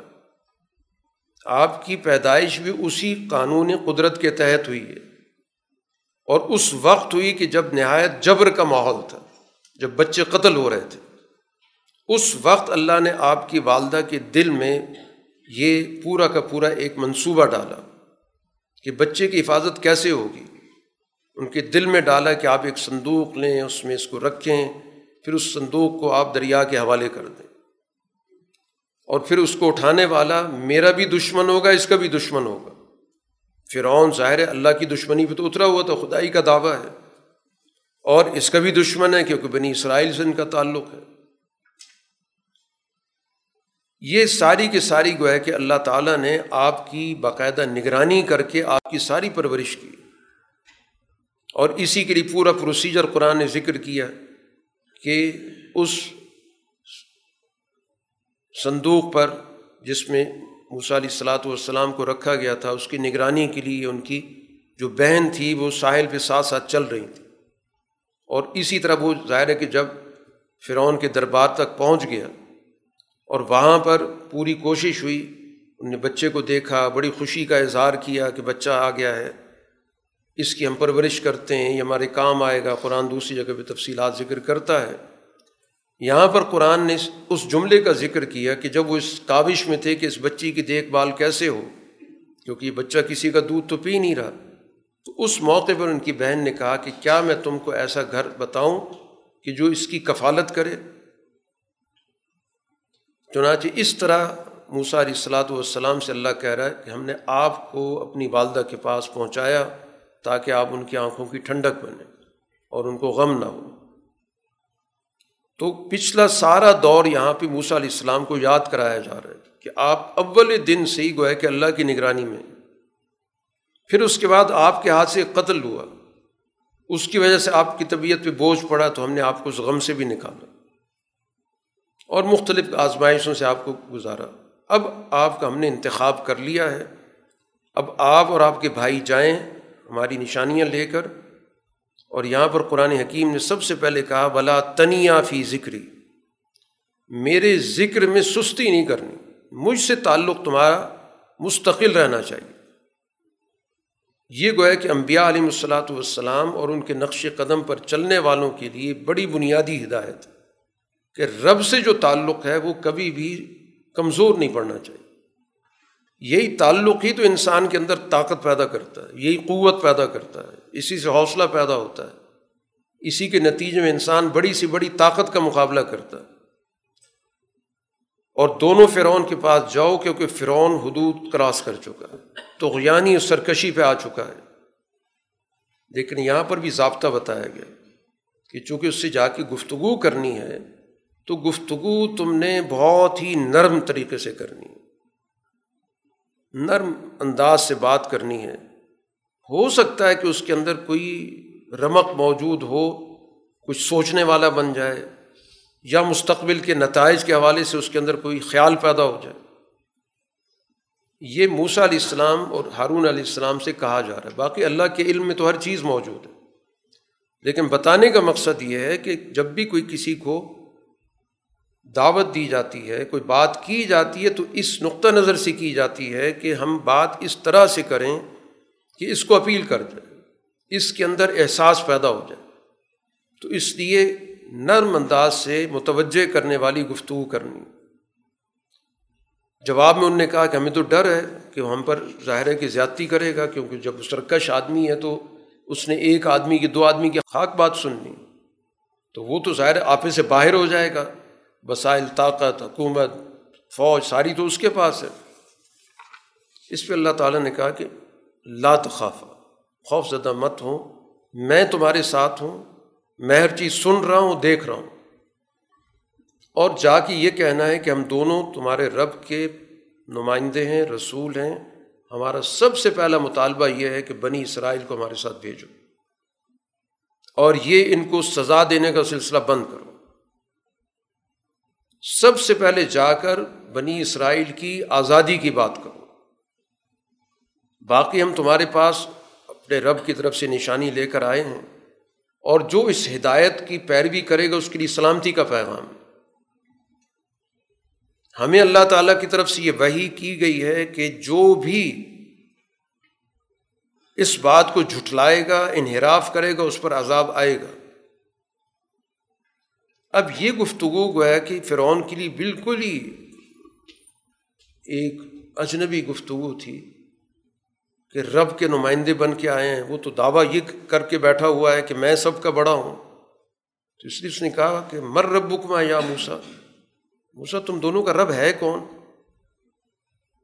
کیونکہ وہ تو اس آواز کا عادی تھا۔ کانوں میں ہر ایک اس کو کہتا تھا تم ہمارے بڑے رب ہو۔ اور یہاں پر یہ کہہ رہے ہیں، ہم رب کی طرف سے تمہارے پاس آئے ہیں۔ تو موسا علیہ السلاۃ والسلام نے یہاں پر تعارف کرایا کہ رب الزی آتا کل شعین خلق سمہدا ہمارا رب وہ ہے کہ جس نے ہر چیز کو اس کی مطلوبہ جو خلقت ہے وہ دی ہے۔ ہر چیز کا جو نوعی تقاضا ہے، جو اس نے کام کرنا ہے اللہ نے اس کے مطابق اس میں صلاحیت رکھی۔ ہے اگر کوئی جماعت کی چیز ہے تو جماعت کے مطابق جو اس کی صلاحیت اس کو دی ہے۔ حیوانات پیدا کیے ہیں تو جو حیوانات کی صلاحیت ہے وہ اس کو عطا کی ہے۔ انسان پیدا کیے تو ان کی صلاحیت اس کو عطا کی ہے۔ ہر چیز کی جو مطلوبہ صلاحیت اللہ نے اس کو عطا کی اور پھر اس صلاحیت کے مطابق اس کی رہنمائی بھی کی کہ صلاحیت سے کیسے کام لینا اس کو۔ اب ظاہر یہ چیزیں تو اس کے پاس ہے ہی نہیں فرعون کے پاس۔ اس نے کسی کو کیا عطا کرنا اور کیا رہنمائی کرنی ہے۔ اب اس نے موضوع بدلنے کی کوشش کی۔ کہ یہ جو گفتگو ہے، اس کا تو میرے پاس کوئی جواب نہیں ہے۔ اور سب کے سامنے بات ہو رہی ہے تو یہ ساری میری خدائی چیلنج ہو رہی ہے۔ تو موضوع بدلنے کی کوشش کی کہ ماں بال القرون الاولا پچھلے لوگوں کے ذرا واقعات سناؤ، کیا ہوا تھا؟ تاکہ قصے کہانی کی کوئی بات چل پڑے۔ موسیٰ علیہ السلام نے کہا کہ ان قوموں کا جو علم ہے وہ اللہ کے پاس ریکارڈ میں محفوظ ہے۔ میرا رب نہ بھولتا ہے، نہ بہکتا ہے۔ پھر دعوت ادھر ہی شروع کر دی۔ میرا رب وہ ہے کہ جس نے اس زمین کو تمہارے لیے ایک قسم کا بچھونا بنا دیا۔ اس پہ آرام کرتے ہو۔ اس زمین کے اندر راستے بنا دیے۔ انسان سفر کر رہا ہے۔ آسمان سے وہ بارش اتارتا ہے۔ پھر اس بارش سے اس زمین کے اندر نت نئی چیزیں پیدا کر دیتا ہے۔ اور اس کا حکم ہے کہ ان چیزوں کو خود بھی کھاؤ، اپنے جانوروں کو بھی کھلاؤ۔ اس پورے نظام کے اندر عقل رکھنے والوں کے لیے بہت ساری نشانی اس کے پورے فرعونی نظام کو گویا چند دلائل کی بنیاد پر بے وقت ثابت کر دی۔ بہر الموسا علیہ السلاۃ والسلام نے دعوت بھی دی، پھر اس کے بعد بے شمار نشانیاں بھی دکھائیں۔ لیکن وہ ڈٹائی پہ اتر انکار، جھٹلانا اور لوگوں کے اندر اس نے اشتعال پیدا کرنے کی کوشش کی کہ یہ جو کچھ بھی نشانیاں، جو کچھ بھی ان کی دعوت ہے، وہ اس لیے ہے۔ آیت نمبر ستاون میں کہ تم اس لیے آئے ہو کہ اپنے جادو کے بل بوتے پر ہمیں یہاں سے نکالنا چاہتے۔ یہ لوگوں کے اندر اس نے گویا ان کے جذبات سے کھیلنے کی کوشش کی۔ کہ پبلک کو جب یہ بتایا جائے گا کہ یہ تو تمہیں تمہاری زمینوں سے محروم کرنے آئے ہیں، یہ تو تمہاری زمینوں پہ قبضہ کرنے آئے ہیں۔ اور پھر اس نے کہا کہ ہم پھر اس جادو کا جادو سے مقابلہ کریں گے۔ لہٰذا ہمارے ساتھ طے کریں، کوئی دن طے کریں۔ جس دن آپ بھی آئیں، ہم بھی آئیں۔ موسا علیہ السلاۃ والسلام نے کہا کہ دن ہوگا تمہارے تہوار کا دن۔ جس دن سارے لوگ گوئے اپنے گھروں پہ ہوتے ہیں، تہوار منا رہے ہوتے ہیں، تاکہ ایک بڑا اجتماع ہو۔ اور وقت بھی بتا دیا کہ چاشت کے وقت، دس گیارہ بجے کا وقت یعنی جس وقت جنہوں نے صبح اٹھنا ہوتا ہے، اٹھ جاتے ہیں۔ اور یہ سب سے موزوں وقت ہوتا ہے کسی بھی اجتماع کا۔ چنانچہ فرعون اپنی ساری تدبیریں جمع کرنے میں لگ گیا۔ موسا علیہ السلاۃ والسلام اس کو بار بار سمجھاتے رہے کہ تم اللہ پہ جھوٹ مت بانو ورنہ اللہ تعالیٰ کا جو عذاب ہے تمہیں بہت بری طرح پکڑ لے گا۔ کیونکہ جس نے بھی اللہ بھی جھوٹ باندھا، ناکام ہوا۔ یہ ساری گفتگو گو ہے کہ موسا علیہ السلاۃ والسلام نے ان کے سامنے کی تو ان کے درمیان پھر کوئی تنازع بھی پیدا ہوا کہ پتہ نہیں یہ واقعی رسول نہ ہو سرگوشیاں شروع ہو گئیں۔ اور بالآخر ان کو اس چیز کو ان نے قائل کر لیے کہ اصل میں یہ دو جادوگر ہیں اور یہ تمہیں زمین سے جادو کے بل پہ نکالنا چاہتے ہیں اور تمہارا جو شاندار روایتیں ہیں، رسم و رواج ہیں، یہ سارا ختم کرنا چاہتے ہیں۔ اس لیے مل کے تدبیر اختیار کرو، صف بندیاں کرو، پھر جا کے ان کا مقابلہ ہوگا۔ تو جادوگروں کو گویا کہ باقاعدہ جمع کر کے اور ان کو بتا دیا گیا کہ یہ ہماری قومی غیرت کا مسئلہ پیدا ہو گیا، یہ ہم سے زمین چھیننے آ گئے ہیں، ہمارے نظام کو ختم کرنے آ گئے ہیں، ہماری روایات ختم کرنا چاہتے ہیں، ہمارے رسم و رواج برباد کرنا چاہتے ہیں، ہمیں اپنے اس نظام کو بچانے کے لیے پوری کوشش کرنی ہے۔ اور آج جو غالب آ جائے گا، کامیابی اسی کی ہوگی۔ موسا علیہ السلام سے کہنے لگے کہ آپ اپنا صاف پھینکیں گے یا ہم پھینکیں موسیٰ علیہ السلام نے کہا، پھینکو جو کچھ تم نے پھینکنا ہے۔ تو اب جو بھی ان کے پاس وہ رسیاں تھیں، کچھ لاٹھیاں تھیں، جادو کے بل بوتے پہ تخیل پیدا کیا۔ جادو کہتے اس لیے کہ انسانی نظروں کو گویا معاف کر دیا جائے۔ ان کو تأثر یہ دے دیا جائے کہ جو چیز جیسی ہے، ویسی نظر نہ آئے۔ تو جادو کے بل بوتے پر لوگوں نے سمجھا کہ کوئی چیزیں حرکت کر رہی ہیں۔ اب موسا علیہ السلاۃ والسلام بھی ظاہر وہیں پر موجود ہیں۔ تو جادو کا اتنا اثر تو ہوتا ہے کہ انسان کی نظریں جو ہیں وہاں پر صحیح طور پر ٹکتی نہیں ہیں۔ جو جادوگر دکھانا چاہتے ہیں، وہی لوگوں کو نظر آ رہا ہوتا ہے۔ تو موسا علیہ السلاۃ والسلام کو بھی محسوس ہوا کہ شاید یہ کوئی واقعی کوئی چیزیں ایسی ہیں جو چل پھر رہی ہیں۔ تو اللہ تعالیٰ نے کہا، آپ خوفزدہ نہ ہو کہ وہ دل انہوں نے محسوس کیا۔ تو اللہ نے کہا، لا تخف۔ ان کا انتل اعلیٰ آپ ہی غالب آئیں گے۔ آپ کے ہاتھ میں جو ہے یہ آپ پھینک دیں۔ انہوں نے جو کچھ کیا، وہ جادو کا کرتب ہے۔ اور جادوگر کامیاب نہیں ہوتا۔ آپ کے پاس جادو نہیں ہے۔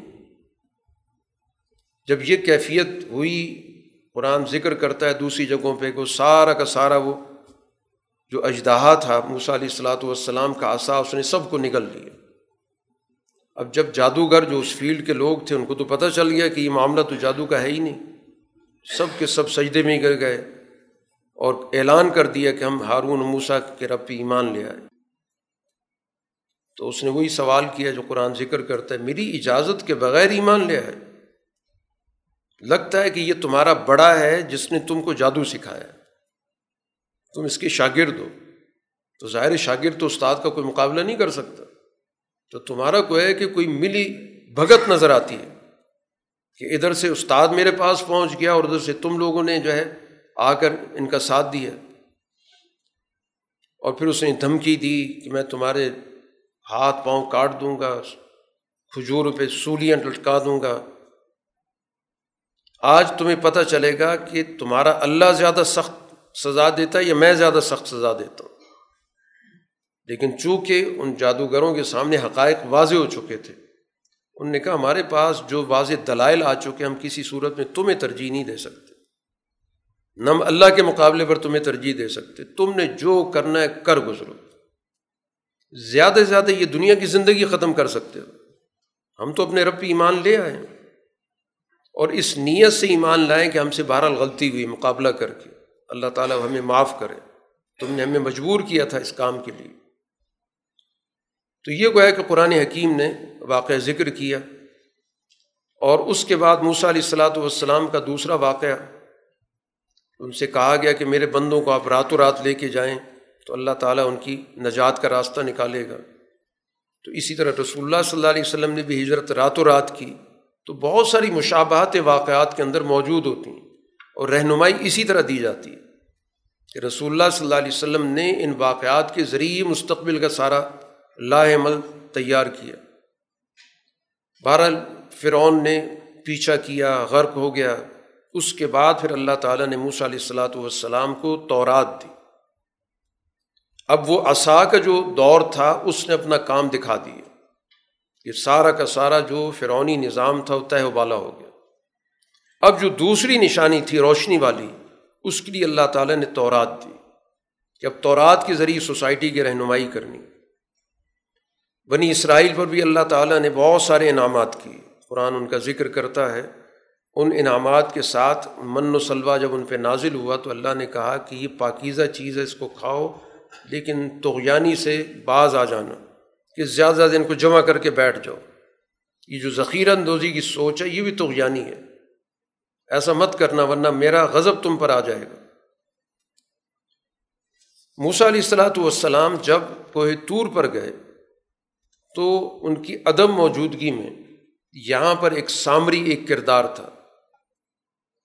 وہ بھی بنی اسرائیل کے ساتھ، وہاں مصر سے اس قافلے کے ساتھ آ گیا اب اس نے سامری نے یہاں بیٹھ کے ایک منصوبہ بنایا۔ موسا علیہ السلاۃ والسلام کو اللہ تعالیٰ نے اطلاع دی کہ سامری نے ایک بچڑا بنا کر لوگوں کو اس سے گمراہ کر دی موسا علیہ السلاۃ والسلام ظاہر غصے کی حالت میں جب واپس آئے تو سب سے پہلے اپنی قوم کو مخاطب کیا کہ کیا تمہارے رب نے تم سے ایک اچھا وعدہ نہیں کیا تھا کہ اللہ نے بلایا تھا کہ تورات دینی ہے؟ تو کیا زیادہ وقت گزر گیا تھا؟ یا تم نے یہ فیصلہ کر لیا کہ تم پر بھی اللہ کا عذاب نازل ہو؟ اس لیے تم نے وعدہ توڑ دیا۔ انہوں نے کہا ہم نے کوئی وعدہ اپنے اختیار سے نہیں توڑا، ہوا یہ تھا کہ ہم اس قوم کے یعنی فرونی قوم کے بہت سارے زیورات ساتھ لے آئے تھے۔ ان کا استعمال ہمیں اچھا نہیں لگا۔ ہم نے ان کو پھینک دیا ایک جگہ پہ۔ سامری نے بھی ظاہر ہے کہ وہاں پر اپنا کام دکھایا، اس کے بعد بھی کچھ چیز موجود تھی۔ اس نے ان سارے زیورات کو ڈھال کر ایک بچڑا بنا دیا۔ اور اس نے ہمیں کہا کہ یہ تمہارا خدا ہے، یہ تو موسا کا بھی خدا ہے موسا بھول کے وہاں چلے گئے۔ قرآن کہتا ہے، کیا اس چیز پہ غور نہیں کیا کہ یہ جو بچڑا ہے نہ یہ کوئی بات کر سکتا ہے، نہ کوئی فائدہ دے سکتا ہے، نہ نقصان دے سکتا ہے۔ اور اس موقع پر ہارون علیہ السلام نے ان کو سمجھایا بھی تھا کہ تم ایک بہت بڑے فتنے میں پڑ گئے ہو۔ میری بات مانو، تمہارا رب صرف رحمان ہے اور کوئی نہیں ہے۔ لیکن انہوں نے کہا کہ نہیں، جب تک موسا نہیں آئیں گے، ہم اس پہ ڈٹے میں چنانچہ موسا علیہ السلام جب واپس آئے تو سب سے پہلے تو ہارون علیہ السلام سے پوچھا کہ کیا چیز رکاوٹ بنی؟ جب یہ لوگ سارے بھٹک گئے کہ آپ نے میری اتباع نہیں کی، آپ نے میرے ہدایات کی خلاف ورزی کی ہے۔ اور موسا علیہ السلاۃ والسلام ظاہر جذبات میں تھے، غصے میں تھے، تو اپنے بھائی کے بال بھی پکڑ لیے۔ تو اس پہ انہوں نے کہا کہ ہارون علیہ السلام نے اے ماں کے بیٹے، ایسا مت کریں، مجھے اصل میں اندیشہ یہ تھا کہ میرے سامنے دو راستے تھے۔ ایک راستہ تو یہ تھا کہ میں سختی کرتا اور سختی کرنے کے نتیجے میں ان کے دو فرقے بن جاتے۔ ایک گروپ میری بات مانتا اور ایک گروپ میرے مقابلے پر آ جاتا۔ تو میں نے اس جرم کو اس سے زیادہ سنگین سمجھا۔ سوسائٹی کے اندر فرقوں کا پیدا ہو جانا یہ بڑی بیماری ہے، بڑا نقصان ہے، بنسبت اس کے۔ حالانکہ وہ شرک کر رہے تھے، شرک زیادہ بڑا ہے۔ لیکن سماجی طور پر سوسائٹی کے اندر گروہ بندی پیدا ہونا، فرقے بن جانا اور مقابلے پر آ جانا۔ تو ہارون علیہ السلاۃ والسلام نے کہا کہ مجھے اندیشہ ہوا کہ آپ آ کر یہ کہیں گے کہ تم نے تو بنی اسرائیل کے اندر فرقے بنا دیے۔ تو اس وجہ سے میں نے سختی نہیں کی۔ بات تو سمجھائی میں نے کہ تمہارا راستہ غلط ہے، میری بات مانو۔ لیکن میں نے کوئی زیادہ سختی، کوئی اقدام نہیں کیا۔ اس وجہ سے کہ یہاں پر باقاعدہ دو فرقے بن جاتے اب اسی سے اندازہ کریں کہ فرقہ بندی کتنی بڑی مصیبت ہوتی ہے کہ ایک نبی وقتی طور پر اس صورت حال کو برداشت کر رہا ہے۔ اس کے مقابلے پر کہ وہ راست اقدام کر کے یہاں پر فرقے پیدا کر دے۔ جبکہ وہ کہہ رہے ہیں کہ ہم موسیٰ علیہ السلام آئیں گے تو وہ فیصلہ کریں گے۔ اس وقت تک ہم اسی راستے پر چل رہے ہیں۔ کیونکہ ہارون علیہ السلام مستقل نبی نہیں بلکہ موسا علیہ السلاۃ والسلام کے معاون تھے۔ اصل شریعت موسا علیہ السلام کے پاس تھی۔ یہاں پر تو وہ محض ان کے خلیفہ نائب کے طور پر تھے۔ تو اس وجہ سے ان کو پوری احتیاط ضروری تھی کہ کوئی ایسا کام نہ ہو جائے جس کے نتائج مستقبل کے اندر زیادہ خراب ہو بار موسا علیہ السلاۃ والسلام نے پھر سامری سے پوچھا کہ تمہارا کیا معاملہ ہے؟ کیا حرکت کی؟ اس نے کہا کہ اصل میں میں نے ایک ایسی چیز دیکھی جو کسی نے نہیں دیکھی تھی۔ کہ میں نے ایک مٹی ایسی دیکھی جس کے اندر مجھے برکت محسوس ہوئی، وہ میں نے محفوظ کر لی تھی۔ قرآن اس کی تفصیل نہیں بتائی کہ اس نے کہاں سے لی تھی، کیسے دیکھی تھی۔ باقی اسرائیلی روایات ہیں کہ جب غرق ہو رہے تھے، اس موقع پہ جبرائیل آئے تھے، جبرائیل گھوڑے پر سوار تھے۔ تو جہاں جہاں ان کا گھوڑا پاؤں رکھتا تھا، وہاں پہ وہ زمین سرسبز ہو جاتی تھی۔ تو اس کو یہ نوٹ کر رہا تھا وہ اس نے مٹی اٹھا لی۔ وال قرآن نے یہ تفصیل نہیں بتائی۔ قرآن صرف اتنا ذکر کرتا ہے کہ میں نے ایک ایسی چیز دیکھی جس کو کوئی اور نہیں دیکھ رہا تھا۔ تو میں نے اس اللہ کے نمائندے کی پیچھے محسوس کیا کہ اس کے اندر کوئی تاثیر موجود ہے۔ تو پھر میں باقی منصوبہ میرے ذہن کے اندر آ گیا کہ میں نے بچھڑا بنایا، پھر اس بچھڑے کے اندر یہ مٹی ڈال دی۔ تو اب اس کی وجہ سے ایک آواز پیدا ہوگی تو گویا یہ مجموعہ تھا دو چیزوں کا۔ اس کے اندر مٹی تو درست تھی، حق تھی، برکت والی تھی۔ اور یہ ڈھانچہ جو تھا، یہ باطل تھا۔ تو باطل اور حق کی جب بھی ملاوٹ ہوگی تو ایسی خوفناک چیز بنے گی۔ اس لیے جو قرآن بار بار کہتا ہے، حق اور باطل کو خلط ملط نہ کرو۔ کیونکہ یہ سب سے زیادہ خطرناک چیز ہوتی ہے۔ ایک خالص باطل پہ چل رہا ہو۔ اور اس کے مقابلے پہ ایک ایسا شخص ہے کہ جس کے اندر دونوں چیزیں مکس چل رہی ہیں۔ تو یہ معاشرے کے لیے سب سے زیادہ خطرناک ہوگا۔ اسی وجہ سے علماء سو کو سب سے زیادہ خطرناک کہا گیا۔ کیونکہ ان کے پاس کچھ علم ہوتا ہے، لیکن مفادات کے لیے وہ علم استعمال کرتے ہیں۔ تو یہاں یہ مجموعہ، یہ جو بچھڑا ہے اور بچھڑے کے اندر پھر جو تاثیر پیدا ہوئی، اسی نے ان سب کو گمراہ کر دیا۔ چنانچہ موسیٰ علیہ السلاۃ والسلام نے سب سے پہلے تو سامری کے لیے سزا کا اعلان کیا کہ جاؤ، آئندہ کے لیے تمہاری سزا یہ ہے کہ کوئی آدمی تمہارے قریب نہیں آئے گا، جو بھی آئے گا تم کہو گے لا مساز مجھے مت چھو گویا اسے ایک قسم کی چھوت کی بیماری لگ گئی کہ مجھ سے جو ہے ایک ڈسٹینس رکھ سوشل ڈسٹینس دور رہو مجھ سے اور باقی اس کے بعد کہا کہ دیکھو، ابھی میں تمہارے اس خدا کا حشر کرتا ہوں۔ اس بچھڑے کو ریزہ ریزہ کر دیا اور اس کو جلا کر اس کے سارے ذرات دریا میں بہا دی تاکہ سب کے سامنے آ جائے کہ کس کی بندگی ہو رہی تھی، کس کی عبادت ہو رہی تھی۔ اور واضح طور پر کہا، تمہارا خدا وہی ہے جو ایک ہے، جو ہر چیز کا علم رکھتا ہے۔ قرآن اس واقعے کو ذکر کر کے کہتا ہے، یہ واقعہ ہم آپ کو بتا رہے ہیں۔ رسول اللہ صلی اللہ علیہ وسلم کو مخاطب کر کے کہا، آیت نمبر ننانوے میں، اور اس کے علاوہ بھی ہم اپنی طرف سے بھی آپ کو وہی نازل کر رہے ہیں۔ اب یہ گویا کہ آپ کے پاس ایک جامع وہی موجود ہے۔ پچھلی تمام صداقتیں اور اس کے ساتھ ساتھ اس دور کے حوالے سے جو اللہ کی رہنمائی ہے۔ تو آپ کے پاس جو صداقت ہے، وہ تمام کا مجموعہ ہے۔ اب اس سے جو منہ موڑے گا، تو پھر وہ قیامت کے روز بہت سارے بوجھ اٹھا کے آئے گا۔ قرآن حکیم ان تمام تفصیلات کو بیان کرتا ہے اور اس میں ان جرائم کا تعین کر رہا ہے، جن جرائم کی وجہ سے یہ سزا آتی ہے۔ چاہے وہ سزا دنیا میں آئے اور چاہے وہ سزا آخرت میں آئے۔ چنانچہ یہاں پر تعین کرتے ہوئے کہا گیا وقت خواب من حمل ظلم۔ آیت نمبر ایک سو گیارہ۔ کہ جو بھی ظلم کا حامل ہوگا، وہ ناکام ہوگا۔ اور ظلم کہا جاتا ہے، کسی بھی چیز کا جو مناسب موقع، محل ہے، آپ اس کو اس جگہ پر نہیں رکھتے، کسی اور جگہ رکھتے۔ اللہ کا ایک حق ہے، اس کو نہیں دیتے، ظلم کرتے ہیں۔ بندوں کا ایک حق متعین ہے، وہ نہیں دیتے، ظلم کرتے ہیں۔ جس چیز کا جو حق بنتا ہے، وہ اس کو دینا عدل ہے۔ اور اس سے انحراف کرنا ظلم ہے۔ اور جو ایمان کی حالت میں عمل صالح کرے گا، قرآن نے کہا فلاں یقاف و ظلم ولا ہضمہ اس کو نہ کسی ظلم کا اندیشہ ہوگا، نہ کسی نقصان کا اندیشہ ہوگا۔ اس کے اندر ایک اطمینان ہوگا، جو ایمان کی حالت میں اس کے عملی تقاضے پورے کرے گا۔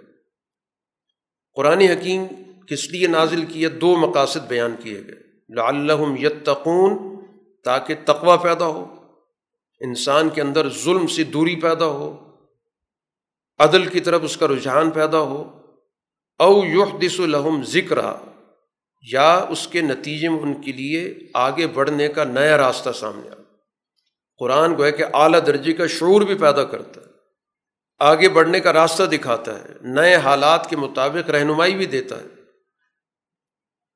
رسول اللہ صلی اللہ علیہ وسلم سے ایک بات کہی گئی، جب قرآن نازل ہو رہا ہو تو اس وقت اجلت سے کام نہ لیں۔ بسا اوقات رسول اللہ صلی اللہ علیہ وسلم اس کو ابھی وہی مکمل نہیں پڑھنے کی کوشش کرتے تھے، تو اس کی وجہ سے ظاہر طبیعت پہ بوجھ پڑتا تھا، تو اس سے بھی منع کر دیا گیا۔ دوسری بات یہ ہے کہ وہی کے نزول کے لیے جلدی کرنے کی ضرورت نہیں کہ آپ کہیں وہی ابھی آ جائے؟ اللہ تعالیٰ نے وہی اپنے موقع و محل پہ نازل کرنی۔ اب اس دوران جتنی وہی نازل ہو چکی ہے، اس پہ غور و فکر کرتے رہے۔ یہ ضروری نہیں کہ ہر نئے واقعے کے لیے وہی ضرور آئے۔ آ بھی سکتی ہے۔ لیکن جو وہی آ چکی ہے، اس پر غور و فکر ہونا چاہیے۔ اس کی دعا تلقین کی گئی، رب ضدنی علم کہ آپ یہ اللہ سے دعا کریں کہ میرے علم میں اضافہ ہو۔ یعنی جو موجود وہی ہے، میں اس وہی کے حوالے سے اس کی جو نئے گوشے ہیں، نئے پہلو ہیں، وہ میرے علم میں آتے جائیں۔ تو رسول اللہ صلی اللہ علیہ وسلم نے باقاعدہ قرآن حکیم پر غور و فکر بھی کیا۔ اور اس غور و فکر کے نتیجے میں بہت سارے علوم پیدا ہو گئے۔ جن کو آج ہم حدیث کا علم کہتے ہیں، تو یہ در حقیقت اس کی ساری بنیادیں قرآن کے اندر موجود ہیں۔ قرآن حکیم یہاں پر آدم علیہ السلاۃ والسلام کے واقعے کو بھی ذکر کرتا ہے کہ اس واقعے کے اندر بھی بہت ساری بنیادی باتیں، ہدایت کی موجود ہیں۔ کہ جب ابتدائی دور میں آدم علیہ السلاۃ والسلام کو یہ پہچان کرا دی گئی کہ ان کا دشمن کون ہے۔ اور ظاہر ہے وہ کل انسانیت کا دشمن ہے۔ تو پہلے ہی بتا دیے کہ یہ آپ کا بھی دشمن ہے، آپ کی بیوی کا بھی دشمن ہے۔ کہیں ایسا نہ ہو کہ یہ آپ کو جنت سے نکلوائے۔ اور جنت کی خوبیاں کیا ہیں، صفات کیا ہیں کہ نہ اس میں آپ کو بھوک لگے گی، نہ اس میں آپ بے لباس ہوں گے، نہ اس میں آپ کو دھوپ محسوس ہوگی۔ نہ اس کے اندر آپ کو کسی بھی طور پر کوئی پریشانی لاحق ہوگی۔ اس کو جنت کہا جاتا کہ آپ کو گویا اس زندگی سے یہ نکالنے کا باعث نہ بنے، کیونکہ اس کو یہ چیزیں سخت ناپسند ہیں۔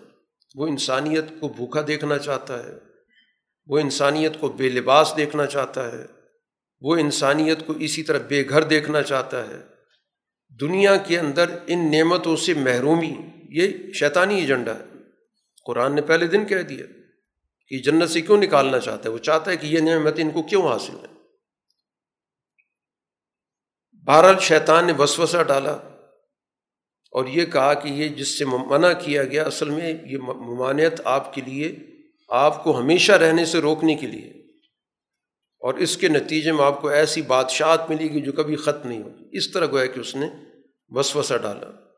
بہرحال اس کے نتیجے میں انہوں نے اس درخت سے کھا لیا، اس کے نتیجے میں پھر اللہ تعالیٰ نے ان کو اس دنیا کے اندر بھیج دیا۔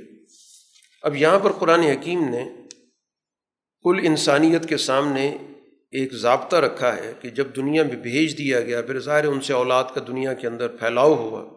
ایک ضابطہ دے دیا گیا کہ تمہارے پاس میری طرف سے جب ہدایت آئے گی، اس کا مطلب وقتاً فوقتاً انبیاء آتے رہیں گے۔ تو جو میری ہدایت کی پیروی کرے گا، نہ وہ بھٹکے گا، نہ کبھی اس کو کوئی نقصان ہوگا۔ آیت نمبر ایک سو تیئیس کے اندر۔ ایک سو چوبیس کی آیت میں قرآن نے بڑا اہم اصول دیا۔ من آرزان ذکری فن لہو معیشتاً زن کا کہ جو بھی میرے ذکر سے اعراض کرے گا۔ ذکر کہا جاتا ہے وہ چیز جو انسان کے اندر حقائق کی یاد پیدا کرتی، جس سے حقیقت شناسی پیدا ہوتی ہے۔ اس لیے قرآن کو بھی ذکر کہا گیا کہ قرآن بھی انسان کو حقیقت شناس بناتا ہے۔ تو وہ اعلیٰ درجے کے شعور سے جو قوم بھی منہ موڑے گی، تو اس کی زندگی تنگ ہو جائے گی۔ اور ہم قیامت کے روز بھی ان کو اندھا اٹھائیں گے، کیونکہ ان نے دنیا کے اندر اندھا پن اختیار کیا۔ اللہ نے ان کو عقل و شعور دیا تھا سچائی کا راستہ اختیار کرنے کے لیے اور انہوں نے اس عقل و شعور کا راستہ بند کر دیا، اس سے منہ موڑ لیا۔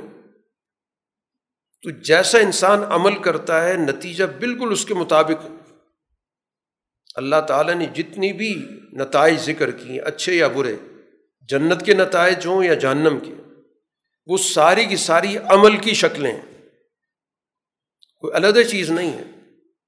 ہمارا کوئی عمل جنت کا اگر عمل ہے اچھا عمل ہے، تو ہمارا کوئی عمل نہر کی صورت اختیار کرے۔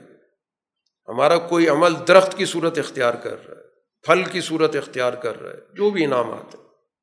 اور برے اعمال ہمارے اسی چیز کو بتا رہے ہیں کہ ان کے اندر اتنی گندگی ہے کہ وہ عمل گویا پیپ کا عمل وہ عمل گویا تھوڑ کے درخت کا عمل یہی عمل شکلیں بدلتے ہیں۔ تو جس شخص نے دنیا کے اندر اپنی بصیرت بند رکھی، بے شعور رہا، تو قیامت کے روز وہ واقع اندھا اٹھے گا۔ چنانچہ وہ اللہ سے پوچھ رہا ہے کہ میں اندھا کیوں ہو گیا ہوں؟ میں تو دیکھتا تھا دنیا کے اندر۔ تو اس کو کہا جائے گا کہ اسی طرح کزالی کا عطت کا آیات ہونا ہماری آیات، ہمارے حقائق، ہمارے احکام آتے تھے، تم نے ان کو فراموش کر دیا، بلا دیا، بے شعور بن گئے۔ تو آج ظاہر تم بلا دیے گئے۔ تو جیسے بے شعور لوگ اندھے ہوں گے، اسی طرح قرآن نے کہا وہ بھی جو ہماری آیات سے تجاوز کر رہے ہیں، جانتے بوجھتے مخالفت کر رہے ہیں، دشمنی پر اترے ہوئے ان کو بھی اسی طرح سزا ملے گی۔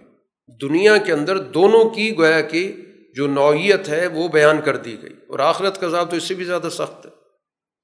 تو دنیا کے اندر بے شعوری کے نتائج بھی نکلتے ہیں اور اسی طرح جو ڈٹائی کے ساتھ حقائق کا مقابلہ کرتے ہیں، ان کا انکار کرتے ہیں، ان کے بھی نتائج نکلتے ہیں۔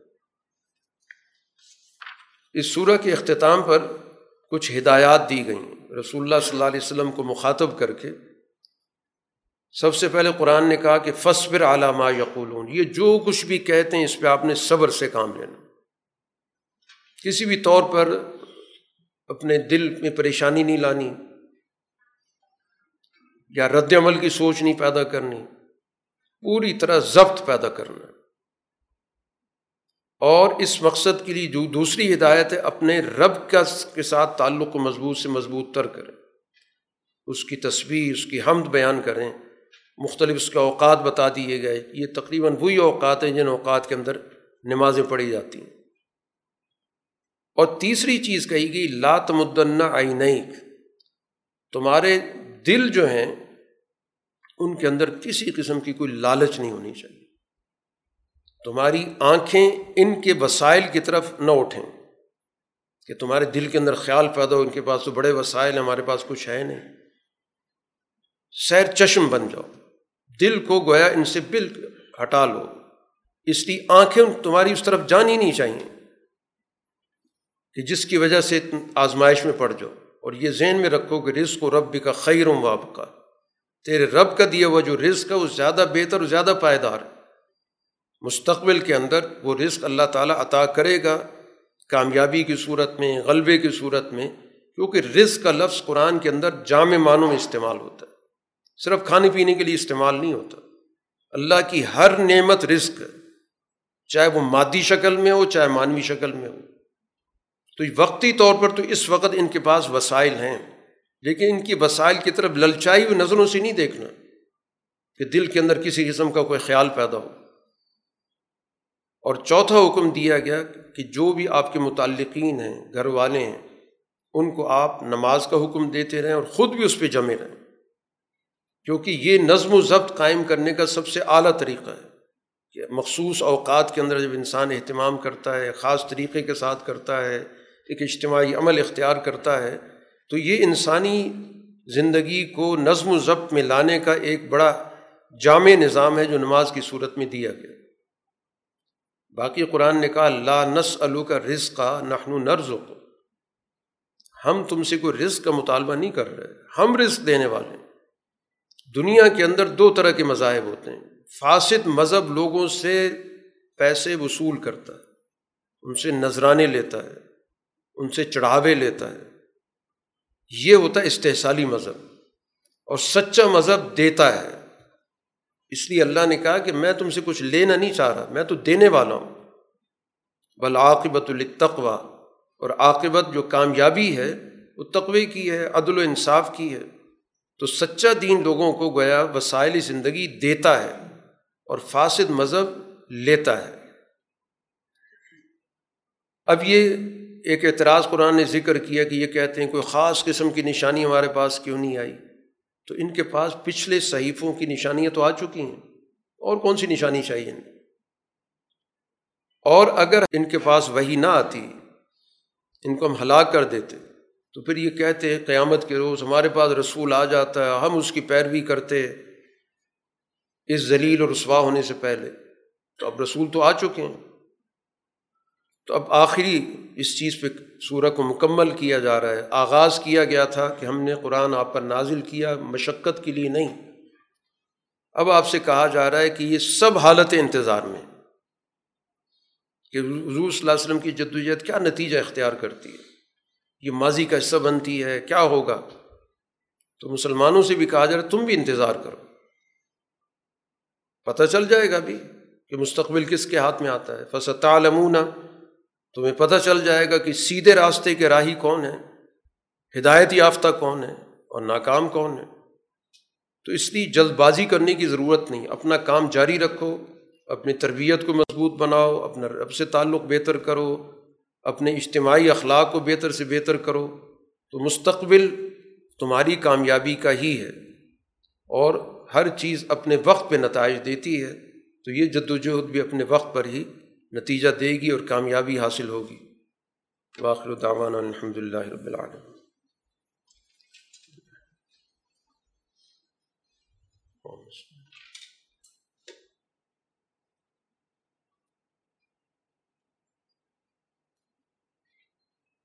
معین۔